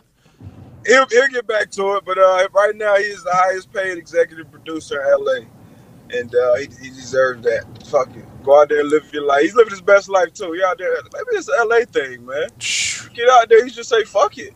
Well, it's hard not to. He literally every show idea he has gets picked up by NBC, HBO. Eh, HBO ran a commercial where it's like from the mind of LeBron James, and it's like 45 shows. I'm like, how could you focus on basketball if you're getting millions of dollars thrown at you just to like think of ideas and have other people do it? I don't know. It's going to be tough. With that being said, though, the Western Conference this year is an insane one right now. This was supposed to be the Houston, um, you get it, Rockets year. Yep. This was supposed to be the year that Chris Paul, Jamie Harden, everybody down there makes some plays. Kevin Durant gets hurt. I mean, it seems like everything's set up for them perfectly. And then Klay Thompson and Steph Curry show why they were called the Splash Brothers to begin with, which you predicted was going to happen. I mean, yeah, you know, they, they. I think a lot of people forgot like who who who they were and that they won seventy three games before Kevin Durant arrived. You know, he Steph has two MVPs, greatest shooting backcourt. You know that, that the league has seen. So I think a lot of people forgot, and uh, it's hard for you know on the team. You know, guys come in and it's not just oh this guy averages thirty. Let's just plug him in the lineup and it's going to be thirty more points on the box score. Like people change their game to um and those guys are team first players but uh when, when it was all on the line i felt like they were going to put them in Willie, and that's what they did Do you think Steph Curry hates how much love KD gets? no he does he's not he's not tripping about how much love Ayesha getting But, uh, hey, hey, I- that I- was you know a what? wa- I think he's a team first player. I don't know if it's a fraud. It's probably fake. It's probably all it's probably all a lie. But uh, at least when he's in front of the camera, he's team first. KD's our best guy. Blah blah blah. But um, he is a two-time MVP, and I think he is overlooked a lot. So uh, I mean, when he had his chance to shine, you know he's gonna do it. That Ayesha Curry shit was wild. That, that that's that's crazy, man. Tension is one hell of a drug, man. I mean, you, you, you begging guys to shoot your shot. You got the best shooter In the fucking history. History. like, come on, man. I would love to see her DMs, by the way, immediately after that. You know, all the fuckboys Oh, just man. showing up in flocks. I couldn't imagine. I couldn't imagine. Uh, okay, let's go to Portland, Denver. CJ McCollum, who is a hilarious creature on the internet, by the way. I did not know this until recently. With a magical shot there, do they have any chance to beat the Golden State Warriors? Or was it just like, hey, congratulations, you now want a chance to come in second place in the Western Conference? Man, that it's hard to pick against that Golden State, man, because uh, shit. I mean, they're all they're obviously talented, but they play, they play, they play so well together. You know, passing the ball, um, always moving the ball, guys getting their shots, playing great defense. Um, it's hard to bet against that. I mean, but you do. I mean, they Portland has a puncher's chance with uh, with CJ and Dame. They can get hot at any point, and uh, you know, win, and, and string some wins together. So, uh, I mean, I'm still picking the Warriors, probably five, but uh, I think the games will at least be interesting. CJ said that it was terrible defense on him. He sent out a tweet that said, "Good defense, my ass." I, I This- love this that. That was a bucket, though. That was a that was that was a bucket. That was a tough bucket. I like just kicking a guy when he's down though, because there's literally nothing old buddy can do until uh, he's fucking six months. He's got nothing to do except for sit there and stare at that tweet. I absolutely love it. Now let's get to what happened in Canada. Kawhi Leonard Wow. took. I mean, it was incredible. Jimmy Butler's layup was not Wow. does not get enough credit. I don't think where he cut through. He was in agonizing pain with a toe. They said he Nobody, cut. Go nobody ahead. cares about the layup. All right, man. It's all about that shot. That's fucking difficult. That's I mean, you run it full speed to the court. You could go try that shot in the gym right now, and nine out of ten of us wouldn't even hit the rim. So to shoot that over Joel, that was that was, and then to see Kawhi show some emotion, that was my favorite part of it. Honestly, mm-hmm. Yeah, he yelled. He he was excited. It was it yeah, was I'm not sure sound came out, but he yelled. It looked like- I'm happy with that. I'm happy with that. just like the photo yell, the ha, just open mouth, no sound. He he's a monster of a man. They're saying that uh, he's up for free agency. Obviously, Toronto can pay him another fifty million than anybody else. If you're Kawhi after that moment, can you leave Toronto after that moment right there? Oh, I don't know. That's what a lot of people are talking about, but um, still Canada, man. I don't know. It's fifty million more though. I mean, you add in Canadian taxes, I guess it's a lot less, but it's still fifty million more. I want to say American dollars, but it's not Canadian dollars. American the American dollar still go a long way up there, right? Well, it depends on how we're doing. I honestly don't know how we're doing. Every once in a while, you can be getting your ass kicked up there. I don't. I honestly don't know. They, they have their own little dollar up there. But would you think? You think I Kawhi? don't know, man. I think I think I think he ends up LA ultimately. Cali kid. Uh, I think he is up back back Do back you, down here. do you think the National Basketball Association is fucked because there's an international representative uh, in the Eastern Conference Final? Oh.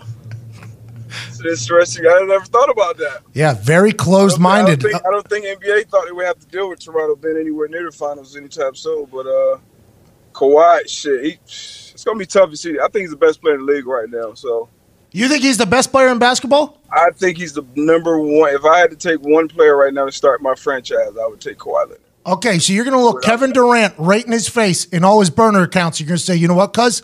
Give me Kawhi. Yeah, he gives me more on both ends, and I think Kawhi, his offensive game is slept on because it's not flashy, but he's like that old guy in the wild who's going who's, who still goes six for eight. Might not look pretty, but uh, he gets it done. That shot, I mean, he's cl- obviously showed he's big time. He's clutching big moments. You know, he's a team player. Gonna be your best player on defense. Not going to be an issue, you know, anywhere off off the court. So, uh, I mean, that's that, that would be a guy I want to lead my franchise. All right, who wins it all? Golden State. Golden State was the three peat, and uh, Kevin Durant takes off to New York. So he goes to New York. Where's Kyrie go? I want him to go to LA. I want him to go out there bad, but uh, everybody's saying he's, he's going to New York, and usually, especially those NBA, I feel like those NBA rumors are usually like ninety percent true. Yeah, they are. It's very a loose lip society over there. Everybody. Yeah, NBA. I mean, NFL's getting in there too, but uh, that NBA shit. If you start hearing something like they're talking about LeBron going to LA, like two years left with his deal, like you know, that's the. hey, these guys start. If I heard three guys saying it, I believe it. Uh, the NBA is coming out in their social media accounts that follow them, Complex, uh, House of Highlights, all the basketball things, saying the NBA is better than the NFL. That's like the big thing right now. Is the moments are bigger. They take over more. They're like trying to. Nah, nah, I'm not buying that. Me neither. I'm happy we're on the same side there. I'm not buying. Yeah, I'm not buying that at all. Cause uh, you know it's it's seven games. You got one game. You got championship Sunday. You got the Super. Bowl. You got one game. You got to win that game. You don't have you know. You got to beat a team four times. You got one. Whoever the team best team is on that day. So all fan bases are in, and I mean I, I think you can't replace that. You can't replace that. Who do you like in the NFL next year? Who? I mean I. I'll Be a homer, but I'm gonna like the coach. I like the coach. Hey, I like what they've done to the team. I really They- do. They've done. They're building it the right way, you know, and you know how important. You know, a lot of people throw the culture culture word around, but uh, that's that's super important, especially in the NFL locker room. I think they're building, you know, building it with the right guys. Hey, I was in there last week. You should see that building. It is about seven. Oh, I went in there. Yeah, I went in there this offseason. It's, it's crazy. I'm like, shit. Yeah, It's Two, like- three years too late, buddy. That's what I'm saying. It's like a college campus, like a college facilities. Like when I went to WVU, we had shit facilities. We win four bowl games in a row. These kids are living in a hundred million dollar locker room. That's what it's like with the Colts now. I'm like, I go back. I'm like, holy shit, this is five stars. All high tech. Yeah. it's, it's crazy, man. It's crazy. It's, it's beautiful over there, but uh, I think I think yeah, I'm gonna go with them in the AFC, and probably NFC. Uh, I mean the Rams again. Why not? Well, they put up like four points in the Super Bowl. I mean, that could be a reason why. I mean, They, they were there. They'll, they'll be back. Sean McVay, true. Gurley, Goff. They're not going anywhere for a while. All right. Well, hey, I appreciate your analysis. And if you could tweet Magic Johnson to tell him to fucking stop it, that'd be great. I love it. Live your best life, Magic. Live your best life, Magic Johnson. Live your best life. Hey, you too, getting chauffeured around in a fucking navigator. I like that. Got a little bucket seat in the back. Life is life is good, man. Life is good. What are you doing right now? You're in school. I think I saw something on Instagram. You're in school. Yeah, I was in school last week. Um, I started my executive MBA program at the Gabelli School of Business. Whoa! Whoa! Fordham. I was out there with some other uh, retired guys. Uh, it, it's it's interesting, you know, just getting into you know different a whole different world and, and seeing how you know the parallels in different different society. I mean, different uh, jobs, different things like that. So um, we went to Bloomberg. That was a fucking amazing experience just to be in that in that building, see how he runs his operation. Uh, I went to Rockefeller Capital Management on our site visit, so uh, it was interesting. It's fun. Are you gonna start your own business? Yeah, I got a couple businesses, but actually, you know, starting it and and, and just seeing the ins and outs of different different businesses, and now being on Wall Street and seeing how that shit actually works. I, like I had no idea like how the fucking indexes and all the I how still- to manage, you know, all these fancy words. And I'm actually learning them in uh, you know layman's terms. So it's it's very interesting. Good for you. You went to broadcast boot camp as well. How was that? that was amazing as well. Just getting that, uh, getting those on-air reps, uh, meeting guys like uh, JB, seeing Nate, uh, Nate Burleson was there, seeing guys showing clips of Dan Orlovsky who was there last year. Now he's you know all over ESPN now. So um, you know, learning a lot there from a lot of people too. So it's it's it's interesting. Right now, you know, I got a lot of time on my hands, so I feel like you know I'm explore everything, see what I like. Well, Darius, I think you're about to take over the world. I was rejected from that broadcast boot camp for a third time this year. Happy you could go. That's a blast. Hey, they, they, they need you more than you need them at this point. All right, Pat. Hey, that means a lot, man. I don't know if they taught you motivational speaking at that executive MBA thing, but you just did great. Uh, ladies and gentlemen, the man, Darius Butler. Thank you so much, D Butt. Thanks for having me, bro. Cheers, man. Take care. All right, man. Take care. Thank you. He's good. He is. He's very good. You should have seen the car he was rolling around in too. If you look on YouTube, yeah. Oh, hey, that, was thing was all leathered out, all leathered. And he called us the first time. Said, "I'm gonna have to call you back." He was driving, and then when he called us back, he was riding pa- passenger. I'm I'm wondering who was driving for him. Like, did he go pick up a chauffeur? Like, hey, I gotta go do an interview. I gotta Facetime a guy. That'd be some boss shit. I gotta Facetime a guy about a thing.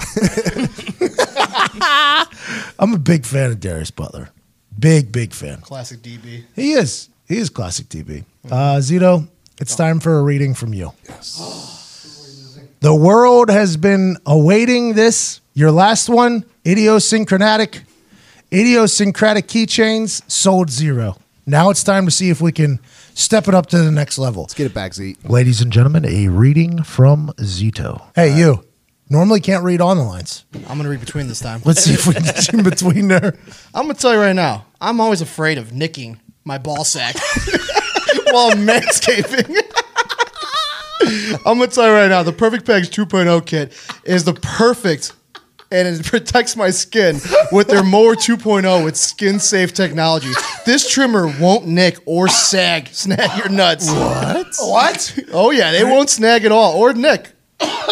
It's also 100% waterproof and shock resistant. You could take that bad boy in the shower. What? That's what I'm saying. The precision tools are to protect your family jewels. Oh, mm. tools and jewels there. And let me tell you right now, your balls are going to thank you when you use this. So let me get this straight. When they say think about something, you just say, let me tell you about it. Today and this whole week, get 20% off free shipping and a free travel bag with the code PAT at manscaped.com. That is manscaped.com, M A N S C A P E D.com. Promo code PAT. I used it. I used it this weekend. They gave us the um, what was it? The plow. Yeah, it was incredible.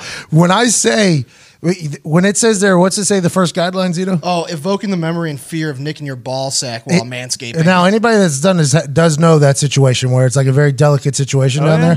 This thing has a guard on it that protects you while still being able to cut efficiently. Yeah. it is incredible. I used it this weekend. I would recommend it to everybody. What is the website again? It is uh, manscaped.com. That's M A N S C A P E D.com. Promo code PAT. And what do you get? You get uh, 20% off and free shipping. That's incredible. I think you're going to enjoy it. I honestly do. If you if you want to shave your bits, that's the kit. Honestly, it really is. I used yeah. it this weekend, uh, and you know what, Zito? I thought you did great there. I know, I read between the lines there. Um, Not really. I mean, you just subbed in. Let me tell you about it. hey, they get it. They get it, and you should get it at Manscaped.com. Yep. Oh, manscaped.com, promo code PAT. There it is. Now we're talking. Get 20% off. Hey, by the way, we got a whole new bit on the show. What's the bit? Hit it, Ty. I have a couple thoughts on my mind, not thoughts like a whore. I'll give some takes while Ty will keep score. Got a couple thoughts. What do you got? Well, Ty's going to read them off, and then Ty's going to keep score at the end to see how he did. Okay. This is, uh, I don't know how this happened today, but it happened at some point today between like five and six o'clock. I was like, I feel like I have a couple thoughts on some things. We have to introduce it. And uh, we're a segment show. Everybody knows we're a big segment Yep, show. always have been. So it's a brand new segment. Capital Ty, S. let's get to it, Ty. How are you going to score me, by the way? Have you thought about it? Uh, probably gonna go on pass fail. Okay. Hey, Oh, North Carolina. I like North Carolina. Also, all the smart schools do that. Like Brown, I had a teammate Mm-hmm. Oh, yeah. from Brown University. His entire collegiate career, that's like an Ivy League school, pass fail. Mm-hmm. Wait, like Harvard too? Like all those Ivy Leagues? I, I didn't have any certain teammates ones from do. Harvard. I didn't have any teammates from Harvard. You have to speak in that microphone. Oh. You've Brown. changed the way you the microphone sits there, and now you just refuse I to. know. Someone moved it like and I'm all like scattered. I'm usually a side angle guy. Well, who moved it? I don't know. I did. Ty did. Yeah, I'm kill shot. Because I sit there guy. for Heartland Radio. Oh no. Oh my God! You guys got to figure it out because Zito doesn't know how to use it. I mean, Zito really has no idea. I how want to the headset. All right, let's get to the. Hey, what do I? What do I have? I have a couple thoughts on my mind, not thoughts like a whore. I'll give some takes while Ty will keep score. That's a heater, by the way. Might be able to sell that soon Good. for a ringtone. That thing came together pretty quickly too. All right, Ty, let's go. All right, so uh, I'm sure you saw over the weekend the Snapchat filter of everyone making themselves look like girls. Uh, a lot of people are coming under fire for it. People breaking up with girlfriends and stuff like that. What's your take on this? I just honestly believe that Snapchat is out to fuck over dudes. Okay, that's what they're trying to do right now. And I'm not saying that because guys are going to get caught. Not that Snapchat hasn't been trying to ruin relationships since the beginning of time. Right. Right. True. Not that it, it wasn't originally built for that type of situation. When Facebook hit the scene, the wall and tagged photos, Zito just did it, and it's like, look, Zito's a Zito lot hotter. Pretty, yeah, Zito looks pretty hot. Zito, that. and this is what Snapchat's doing. The Facebook wall was the original relationship ruiner. Hey, Mm-hmm. great seeing you last night. You didn't tell me you were with this person. Bing, bang, boom, tagged photos, life's over. Yep. Then Snapchat got in in there. Guys were sending meat around everywhere, snapping their meat around. Boom, boom, boom, boom, boom. Favorite friends started happening. Stars started happening next to people, and then relationships are getting ruined. I honestly was never a Snapchat user, but I enjoyed watching my friends' lives just crumble because of how much meat they were sending around. so now this whole Snapchat thing is just setting up for dudes to get catfished in a terrible way. Everybody thinks Manti Te'o was embarrassed by that La La Layla Lula thing. Mm-hmm. Wait until some dudes are catfished from a dude, like that Zito picture that just got sent Yeah. right there. Everybody thinks that Manti Te'o is the only professional athlete in the history of professional athletes to get uh, catfished. Oh no, it happens on a very regular basis to professional athletes. Let me tell you why. They go around city to city. Okay, can't really go out, can't really make a lot of friends because you're kind of high profile. So what do you do? You turn to technology to kind of get your dick wet. All of a sudden, you start swiping right, swiping left on people's best photos that they've ever taken in their entire life before they threw uh, fall down the what the fuck happened to your face tree and hit every single tree. So all of a sudden, these guys now are falling in relationships, sexual relationships they think are going to happen with these beautiful women. Then you meet up with them. It's like, oh, are you a bad guy? No, no, you have to do it. You have to go through with it. So guys get catfished on a regular basis. Now, Nev Schulman, who has that catfish show, is going to have a catfish show about dudes Snapchatting other dudes to get them catfish. Now, listen, if you're into dudes, there's no problem with that. But if you're Snapchatting as a woman to a dude to potentially get the dude's dick hard when the dude thinks that you're a hot girl and you're not a hot girl, you're just a Zito, I feel like that's a problem. And Snapchat doesn't, uh, people don't deserve that, and Snapchat should apologize for it immediately. Those are my thoughts. That's a hard pass. Let's go! Hard pass. I, I agree wholeheartedly. I honestly believe that. There was a lot of dudes that looked pretty hot. I think Snapchat did an incredible job because the past the way you like test catfishers is you're like, okay, hold up something, hold up a fork. Hold up like a fork Yep. and a knife. That's what dudes hold up like a fork and a knife. And they'll go grab a fork and a knife. And then a Snapchat filter, you might think they put a couple filters on. You know, maybe uh light in the face, maybe the Paris filter on the IG story. But nobody's thinking like that's Zito coming oh, on or from the other side. Well, it actually does like a very good job of masking facial hair, which I don't understand because a lot of those other ones, like it'll still show like you know like your beard or like your neck beard, like that mm-hmm. covers it up almost completely. I, I'm almost thinking I should take my take back and say like how impressed I am with the way that they've been able to do this. The technology is incredible. So maybe I take it all, all back. Congrats to Snapchat for being able to create something that impeccable while potentially screwing over dudes across the country. And I don't know if it's an international app or not, but if it is, people around the globe about to get catfished by dudes fucking other dudes. And Snapchat's here for it. That's incredible. This is the biggest advancement though since the hot dog dancing hot dog thing. Oh, that's very mm. true. That dancing hot dog took over the entire internet. I'm not a Snapchatter, so I only see things that leave Snapchat and come to the rest of the world. Mm-hmm. The hot dog took over. That little dancing fucker was everywhere.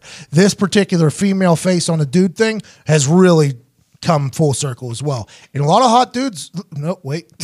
Yikes. You get it. Yeah. A lot of dudes look like hot girls on that Snapchat. Yeah. Yeah, yeah. Zito, I mean, looks like a pretty attractive female right I'd there. fuck 'em. Uh, quick thing though, I think if you uh, if you take Wait, this clip that. if you take this out of the app, I think it should have like a brand in front of it, so like it blocks it from being able to put on different sites, like, um, what? What's that guy's photos? Anytime I look up photos, It's like TMZ or something like that. No, no, there's a dude that just takes all the photos. Is it like the Getty images? Yeah, that guy. Oh, that Getty guy. Well, sorry, it might be a lady too. I don't know. Right. The Getty lady or Getty guy, they just ruin all mm. throwback Thursdays for me. Yeah. I'm just trying to steal a photo. You know, the photo's of me. That photo doesn't happen without me in there, bub. Good okay? point. Old Getty guy, girl, whatever you are. Stop putting your shit in there. I would just like to have a nice throwback Thursday back when I was an athlete. By the way, shout out to NFL Throwback putting a video out of me on Twitter. I forgot about a lot of those things. I was a monster. I just did the girl face. That's terrifying. Oh, You're see, hot, so huh? terrifying. Foxy's a hottie, I bet. Yeah, I bet he is. I look like a mom. Uh, but uh, I'm sure it's A lot of guys are into that. yeah, a lot of. Oh, Foxy could get it. Yeah. Oh God, I would. That's what I'm saying. This is a bad thing. This is a terrible thing. Snap, that's a good thing. It's a great advancement of technology. Shout out to Snapchat for the advancement of technology. Really putting dudes in a bad spot, though. Really putting dudes in a bad spot, mm-hmm. or lesbian females in a Yeah. bad spot. Honestly, True. they are going to be more pissed. Oh yeah, I didn't even think about that. No, they'll, they'll be pissed just as much, but they're going to be pissed as well. Mm-hmm. Snapchat doesn't think about that, do they? no, they don't. Snapchat also, let's remember Griff Whalen. Incredible wide receiver, incredible special teamer, terrible center, worst center in the history of the NFL, worst center in the history of the NFL. If he would have sat on a different side of the classroom, could have been one of the co-founders of Snapchat. He was in the class that had a project that founded Snapchat, sat in the wrong side of the class. You think he would have voted against this? No, no, no. Griff Griff would have been a billionaire right now, and he's an attractive guy. He would have been an attractive billionaire, and I think he made a. Oh, you're talking about this particular Yeah, thing? sorry, yeah. No, I think he would have pushed it. Uh, Boys, this is an incredible advancement of technology. Uh, let's go another round. I have a couple thoughts on my mind, not thoughts like a whore. I'll give some takes while Ty will keep score. You see, because thoughts. Yeah. Because it's an audio show, That's a good point. so we wanted them to know these were about thoughts in my mind. This reminds me of a Dave Chappelle thing too. That's great. That's good. I, I hope we get more of those comparisons. Ty, So, Pat, you're a noted fan of uh, Bill Nye. You've met him before. he and I have had a full conversation. Yep, exactly. His people did not like me, I don't think, but well, it wasn't me, I guess. Uh, yeah, it was the situation that he was put in. You were present. You know, I that's was neither there. here nor there. Yeah, I was I was uh, associated. Exactly. But by the way, very much enjoyed being associated there. Yeah. That conversation between myself, Portnoy, and him was electric. Awesome. It's neither here nor there. So uh, he made news for basically just going on a tirade, dropping several f bombs about how people need to grow up because we are ruining the earth and the environment. I saw him go trendy, you know, and I think that's what Bill Nye's always trying to do is trend, which I respect a lot. A lot of people are saying we got 12 years left on this planet Earth until everything blows up. Beto O'Rourke, I said, uh, I think he said 10 years, so I'm not sure the exact amount of time we have left. But I've been saying this the whole time. I've been saying this the whole time. Yes, I'm assuming that the ozone is fucked. We've been sending rocket ships through it, just mm-hmm. just puncturing holes in there the whole time. You know, Elon Musk just sends them up there for fun. Mm-hmm. Aliens come down at a rapid rate. There's puncturing holes in the ozone. Of course, that's not good for the ozone. Do car- cows farting in SUVs and things like that hurt? I would assume they do. I don't. I didn't do the research. Bill Nye might have. Mm-hmm. Okay, I don't know that, but I think the inside of Earth is heating up a little bit more. You know, I, I think the inside of Earth is heating up a little It's bit. made of lava. Well, I, yeah, because I got a chance to go to Hawaii Yep. you know, and that lava, the smoke, mm-hmm. I mean, it's hot. It, it is hot. They won't even let me touch it. That's how hot it is. And I think the inside of Earth is just all of that. Oh, yeah. And the more the more humans that are born, the more we push down the Earth, we're getting closer to that lava. So I think everything's just kind of heating up from the inside. I'd like Bill Nye to go on a, a, a fuck word tirade about how possibly the inside of Earth is heating up and getting closer to the outside of Earth. And and really, let's talk about both angles here because I think I think Earth could potentially be getting double deuced here from the from the the the ozone thing and then also the inside thing kind of coming down. And we we just haven't worried about the ice caps. You I know I'm think? Nelly told us about this as well. Uh, it's getting hot in here. He was talking about the ozone. Yeah. No, the uh, the, The core. downer, the yeah. core. Yeah, he was saying that. Nelly wouldn't lie to us. Nelly's been talking about it this whole time. Yeah, I got a hole in my mama's basement. He said that. I think so. And somewhere in that song. Yeah, something about his Air Force Ones, which are stomping on the earth, which is going down to the core, which is really, it's all coming Nelly. together. I respect Bill Nye going on the tirade, honestly, and I hope some change happens. I drive a Tesla, uh, so I'm all hey, in. you're doing your part. I am. Also have an F one fifty though. you know? so I feel like it kind of balances it out. Absolutely. You can't put more than half a tank in there, so it's fine. Exactly. hey, hey, exactly. That's the it's the most insane problem to ever have, by the way. A car that's gas tank doesn't allow it to fill up. That's what I have with I my F 150. Six gallons is the max that I've ever got. Zito thought he fixed it today. I thought, yeah, I, five and a half. Zito took the truck out and he was filling up for gas because he had to go pick something up that was larger, and he was filling it up. And he FaceTimes me in the middle of. It. He's like, "Oh, I think I got it. I think I got your problem." It just clicked. Right? yeah, and as I get on FaceTime, it clicks. I'm like, "Nope, I know it's broken. I, it makes no sense to me. It honestly makes no. I can't get more than six gallons of gas into my truck." I was gonna say every time I'm with you, we stop for gas it's becoming a thing. it's becoming a thing. I try fighting it. You can't fight it. You just gotta I it even happen. like I was on the edge of it, so like Yeah, oh yeah, you pull it all the way out. Yeah, just the tip. You're going just the tip of the damn thing and then splashing back at you. It's a real first world problem nobody seems to care about. The It's lady behind me thought I had like a major problem. She was like, "You know how to fill up your own gas." Hey, lady, this is tried. a major problem. Now, you need to tell wait, tell her to tell her to go back a couple months when it's like fucking 14 degrees outside and it's uh, slushy and I wear shorts every day and I'm out there just fucking hold, holding the thing. It's cruel and unusual punishment. But shout out Bill Nye trending in 2019. I think that's a good deal. You know what? Uh, I've never been to Hawaii. You have. See? The uh, the science there seems pretty darn good. I'm gonna give you another pass there. Look at me. Hey, that's two passes in the first time with the new segment. Yeah. I'm pretty proud of us. Not Me. a bad run. Good for us. Um, speaking of good for us, we got into a deep conversation about the thrones with all the throners in the room. Uh, we're recording very late right now, so the rest of the boys are not here. Um, the pub is here. Two thirds of the pub are here. Yes, Boston sir. Connor's still in Boston. Ty said he should be back relatively soon. We're pretty excited for that. We have been in contact. He has been tweeting. So if you worry about Boston Connor, we worry as well, and we appreciate you. We miss him as well. Uh, he'll be back. He's just tying up some loose ends Yep. in Boston. And for Ty Schmidt, he's going to be up till about 4 5 a.m. with this thing. so go ahead and uh, send him your well wishes. From myself, Zito, Foxy, Ty, and all the boys here at uh, PMI, we appreciate everything you do uh, day and night. I was trying to Day and night. Yeah. Just in my mind, mind. We watched a show, there was dragon fight. She spraying all the people right. Aaron Rodgers, false pick. Horrible run. Everybody's coming after me like I'm dick. get off my back, man. By the way, before we get in this conversation, I think we alluded to it, but it has grown. I am a noted throner Twitter personality. now. Game of Thrones influencer. Sports Illustrated, GI. Mm-hmm. USA Today, Yep. Yahoo, thisis50.com. Numerous other people quoted me about Thrones. So this is your authority when it comes to Game of Thrones information. I am officially a Throner Twitter account. Absolutely. Mm-hmm. Nick hates it. it's not your fault. Nick hates it. It is. It is my fault. I, before we get into this conversation, because there's only one episode left, know that while the episode's happening, or right before the episode's happening, when I'm sending out tweets, I'm going into the group text, text asking questions about, hey, what's the name of this thing tonight?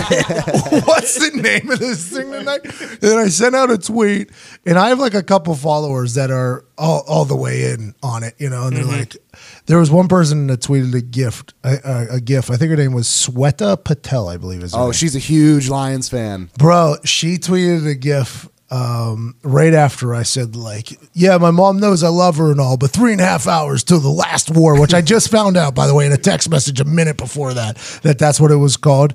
She tweeted a gif of uh, me, myself, and Irene.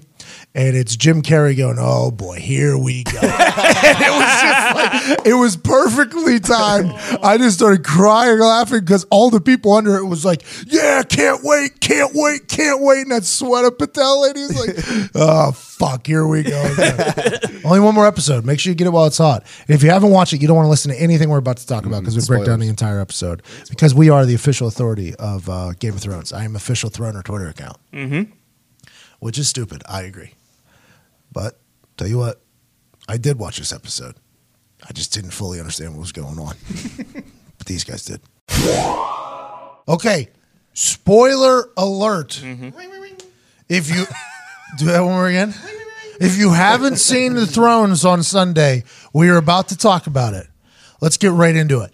What a wild ride! Oh yeah. What a wild ride. As a big time intended. throner, as a big time throner, as a guy who gets quoted in USA Today, in Yahoo, in Twitter about my throne thoughts, I would like to say that, boy, whenever the dragon and the lady on top of it turned heel, that was crazy. to me. that was really crazy to me. What did you guys think, honestly? it was an hour and 20 minutes, an hour and 25 minutes of just like on the edge of your seat the entire time. And I'm fucking tired. I am so tired of people complaining about little bullshit in Game of Thrones. It's it's getting ridiculous. I mean, I turned it on. I had to watch it at the house. I watched the uh, end of the Kawhi Leonard Yes. craziness, and then clipped over. I. In hon- honestly, I, I've been recording Game of Thrones DVR Yeah. since the beginning of time. Everybody knows that. I catch up on it normally mm-hmm. throughout the Sunday, and I rewatch it on Monday and on Tuesday just so I can catch up on all mm-hmm. the little things. As soon as I turned it on last night, though, Sam Sam gave a, a line of the century. This is unrealistic, she said. this is unrealistic. It doesn't look real. Whenever one person was there was like a group running and it looked as if it was possibly with a green screen in the background. And she was like, This doesn't look real. And at that exact time, a dragon flew over top of them and just sprayed an entire fucking fire hose of fire down and just wiped them all out as if they were ants running in a hole. And and I looked at her. I said, "Doesn't look realistic, does it?" And she said, "No." And then you look on the internet, and it's the same thing. Like this isn't even a real type of situation that could have happened. Like everybody's mad about the way the plot's going and shit like that on the internet. I guess. What a joke! What a joke! These people. I couldn't agree more. Everyone's. I was like, I got so many because I, I, it was an incredible episode because I was on my the edge of my seat the entire time because you had no idea what was really going to happen at mm-hmm. all. Like there were so many twists and turns, and then there were, I was complaining. I was like, well, why don't you fucking get in there and you write the script? And then there's a bunch of obviously professional script writers on the internet that I didn't know about. Well, that's the internet in a nutshell. I think. Well, obviously. well, here's my thing. Like, she was such a, a great and philanthropical philanthropical character throughout this entire thing, and then all of a sudden, oh, people like Jon Snow better than me. I'm gonna kill fucking everybody. That's the most realistic shit I've ever seen in my life. Thousand percent. What's her name? The lady that was on the dragon? Khaleesi? Daenerys, yeah. Daenerys. Had a boy. yeah, no, they No, call yeah, it No, Khaleesi. Yeah, you're it- good. she's got like ten names. Yeah. She's the white-haired lady that was Yeah. on top of the dragon. Yeah. She mm-hmm. turned heel. She Yes, turned bad very guy. quickly. Big time. So Jon Snow not do much. Did a lot of running, a lot of looking, a lot of staring. They put their swords aside there when they ran into each other, and then they went back into killing each other. I thought that was a wild move. I didn't. I didn't understand. That's that. just Jon being the good guy that he is. That's that's just who Jon is. Jon Jon heard the bells. Jon heard the bells, and he, when you hear the bells, you know the war's over. He played to the whistle. Daenerys uh, played it till after the whistle. 15 yard foul on her. For Is that why sure. everybody came after me? Because the bells mean that the war's over. Yeah. Yeah. Surrender. So that was the surrender of the city. So like they put their swords down, and then she went Oh off. Oh, shit! That's a very different episode now that I think about it. oh, it all makes sense. oh my god! That's why we do this. That's Kawhi's fault. That's Kawhi's fault because you were watching the first 20 minutes of the episode. Explain the bells. Oh, so that was yeah. The whole buildup was Tyrion was like explaining to her like, hey, if you hear the bells, they're gonna surrender the city, so it's yours. So there's no need to go ham and psycho bitch like she did and just burn everything to the ground. Oh, so whenever I tweeted that the dragon ain't got time for these hoes, and I started getting buried by Throne or Twitter about how there's no um, uh, nobility in what was happening or no honor or, or whatever. Right. I, I had to take it down because I only I strictly pander to the Throne Twitter. I, I don't try to piss them off. I guess I didn't fully get it, so that's why everybody's mad at the the, the dragon thing Yeah. because of the bell thing. Oh, it all makes so The whole much city sense was now. pretty much fine except for some out- exterior wall damage. But now she wants to rule the city. There's no city left to rule. The little fella didn't die, by the way. No, he didn't. Just walking around. Little and, he, and he even did, like what made it worse with her doing that. Like right before they go, he was just like, "All right, bells ring. They're, they're surrendering. We all got it. You clear? Bells ring. They're surrendering. We stop attacking. Okay, go." And then she did what she did. She snapped though. Like that's what that was the build up to the season was uh her her hand or, or her handmaiden Missandei, like her trusted advisor gets brutally murdered right in front of her, right? Uh Jorah, one of her other trusted advisors, dies. She doesn't know if she can trust Tyrion. She doesn't trust Jon anymore. So it's like anyone that was helping her out and protecting her is gone. And Varys turned on her, so she snaps and loses her mind. That made sense to me. Yeah.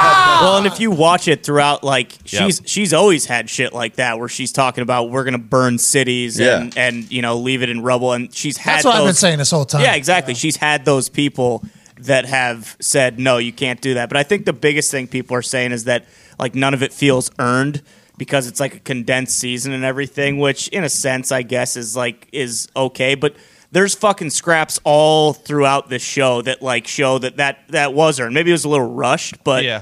I mean, it, Okay, so everyone who- could see that coming. So who's all left? Arya hopped on the oh, horses yeah. in the back. Correct. Mm-hmm. The little fella. Yep. The lady that was on the goddamn thing. Yep. And then the blue-eyed lady died because of a brick.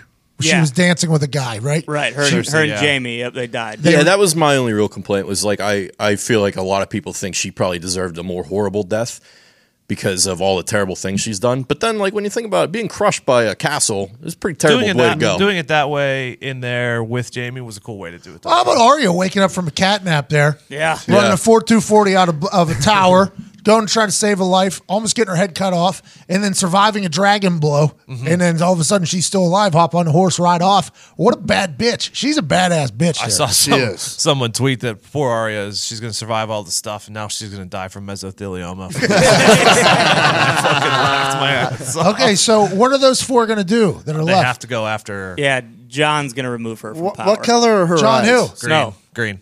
They're green eyes. Yeah. Oh, and the prophecy's yet to be Blue. fulfilled that she's going to that Arya will close the green green eyes. So she's probably going to kill the dragon lady. It seems too easy. Oh, Jon Snow's dead, isn't he? No, Yeah. How'd he survive? he They ran out. got, They got out of the city. time. They had to retreat. They ran out. I thought he was dead. Once they started seeing like the green fire exploding with the other. what was the green fire? Like little fireworks out of nowhere. Yeah, so it's uh, basically her dad stashed uh, the dragon lady's dad stashed all that stuff underneath the city Mm-hmm. when he ruled, just in case things went to shit. He was just going to blow up everything. Remember, it was used in the Battle of Blackwater. Oh yeah, yeah, remember. yeah. I do recall that that whole thing. So she's basically lighting off mines that are underneath that Yes. her dad set up that off. she wasn't aware were there. Oh, she didn't even know. Yeah, she didn't know they were there. It's a shame. And then, so once he saw that shit explode, and he was like, "All right, fall back. We got to get out of here." And he now he knows, like, "All right, I got to take her out." So does Jon Snow's people die, or is he the only? Some of them did. Yeah, Not all of them though. So Jon still has a little bit of an army. It's a little bit, but he also saw his army doing some some bad shit too. So I think he's in a bad spot. Wow, Game of Thrones is a crazy. How'd thing. you feel about the uh, the the big guy fight? The Mount, Mount, Loved Mount it. and the Hound. Those are brothers, right? yeah. The That was hound went awesome. out like a G. Why didn't he kill the lady whenever she walked by him? Uh, That's not who his fight was with. Yeah, he didn't care about her. only cared about one thing: it was getting revenge on his brother. What? Because his brother was a bad guy. He was the one who he put his head into fire when he was young. That's why he's That's got why the he's scars burnt. all over his face. Yeah, Oh, so when he spears him through that thing, it was like a moment of like, uh, "Fuck you." right. Yes. It was a big deal. Yep.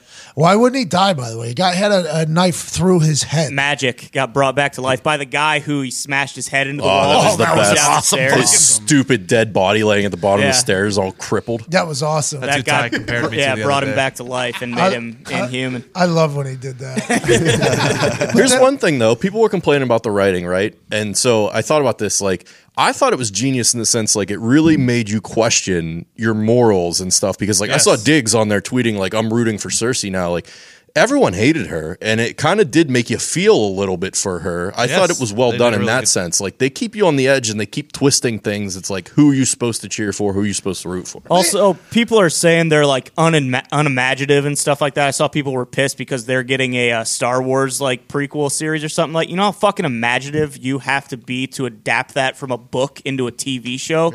Like well, and we're it's captivated 20 million people. exa- already. Right. exactly. Let's assume that just because they're mailing it in here at the end, and it's the penultimate uh, episode. it is. Shout out Ty Schmidt. Shout out Rich Eisen. Mm-hmm. Definitely a listener of the show. Shout out Aaron Rodgers. He, uh, He used his it as well. Instagram post said that as well. Uh, Aaron Rodgers, by the way, people were saying I was wrong about the photo that I posted.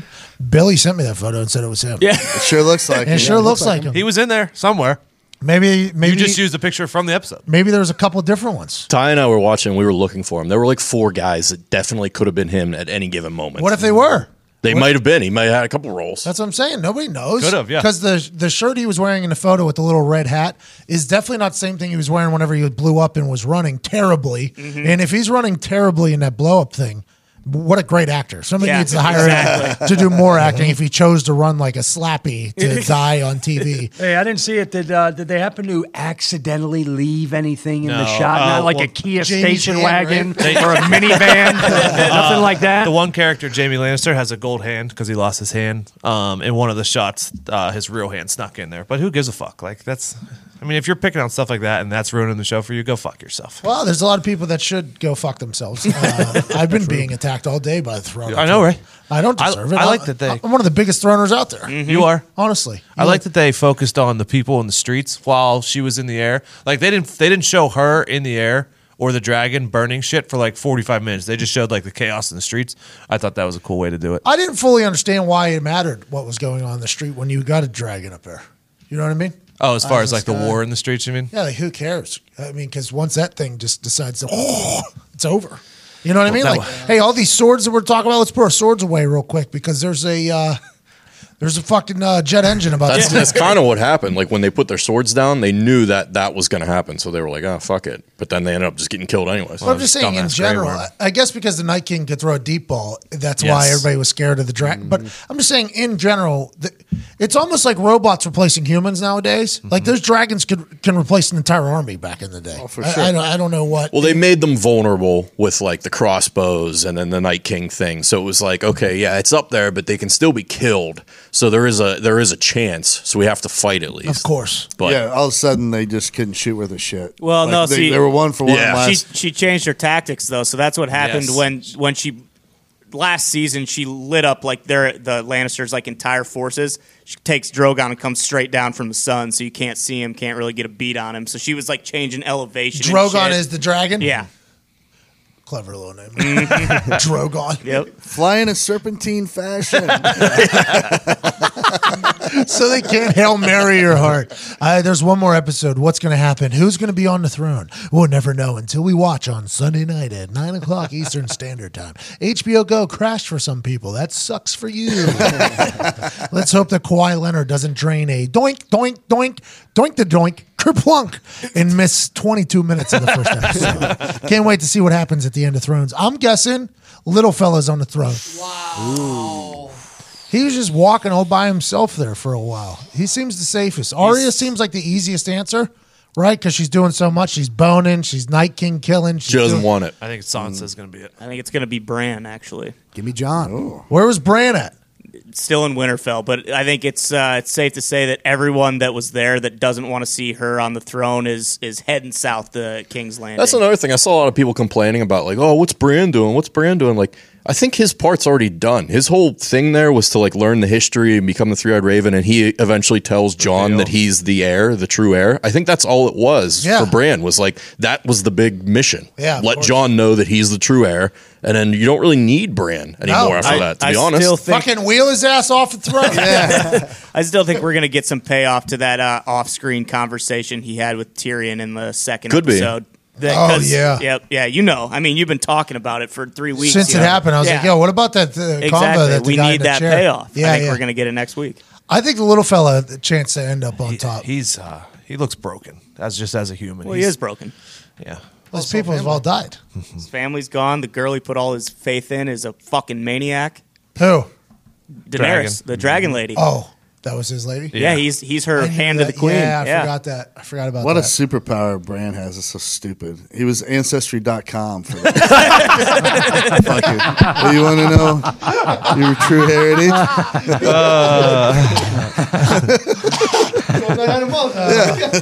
All right. Can't wait to watch the.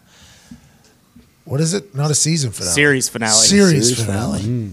I can't wait. Aaron Rodgers dead though. We know he's dead. Yeah, he's dead. We don't know. Well, you're right. We Yeah. Don't. Aaron Rodgers potentially Could come back. Potentially, he's on the throne. I wanted him to throw a spear so bad. I know. Would this tweet have done well yesterday? I thought Arya was dead like two different times, and I was gonna tweet out, uh, "Man, I wish the Night King was still around so we could see Arya again as a dead girl." Right? Oh. Bring him back. Bring him back. But then she wasn't dead.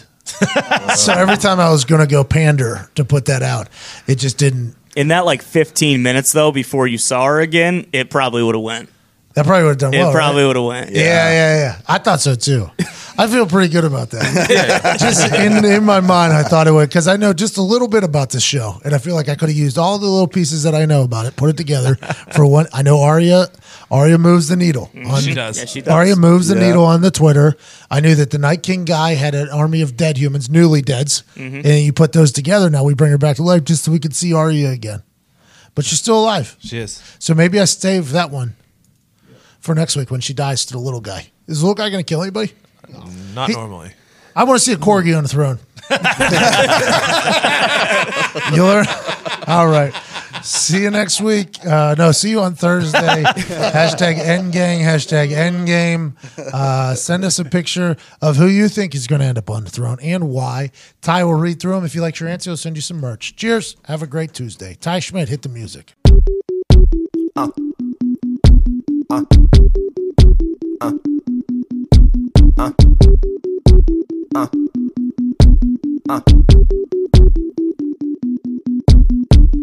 and night. I toss and turn, I keep stressing my mind, mind. I look for peace, but see, I don't attain. What I need for keeps this silly game we play, play. Now look at this. Madness, the magnet keeps attracting me, me. I try to run, but see, I'm not that fast. I think I'm first, but surely finish last, last. Cause day and night, the lonely stoner seems to free his mind at night. He's all alone through the day and night. The lonely loner seems to free his mind at night, at, at, at seems to free his mind at night. He's all alone, some things will never change. The lonely loner seems to free his mind at night. At, at, at night. Hold the phone. The lonely stoner, Mr. Solo Dolo. He's on the move, can't seem to shake the shade. Within his dreams, he sees the life he made. Made. The pain is deep. A silent sleeper, you won't hear a peep peep. The girl he wants don't seem to want him to. It seems the feelings that she had her through, through. Cause day and night, the lonely stoner seems to free his mind at night. He's all alone through the day and night. The lonely loner seems to free his mind at night. At, at, at night, day and night. The lonely stoner seems to free his mind at night. He's all alone, some things will never change. The lonely loner seems to free his mind at night. At, at, at night. Slow mo. When the tempo slows up and creates that new, new. He seems alive though he is feeling blue. The sun is shining, man, he's super cool. Cool. The lonely nights. They fade away, he slips into his white Nikes. He smokes a clip and then he's on the way. To free his mind and searcher, to free his mind and searcher, to free his mind and searcher. Day and night, the lonely stoner seems to free his mind at night. He's all alone through the day and night. The lonely loner seems to free his mind at night. At, at, lonely stoner seems to free his mind at night. He's all alone, some things will never change.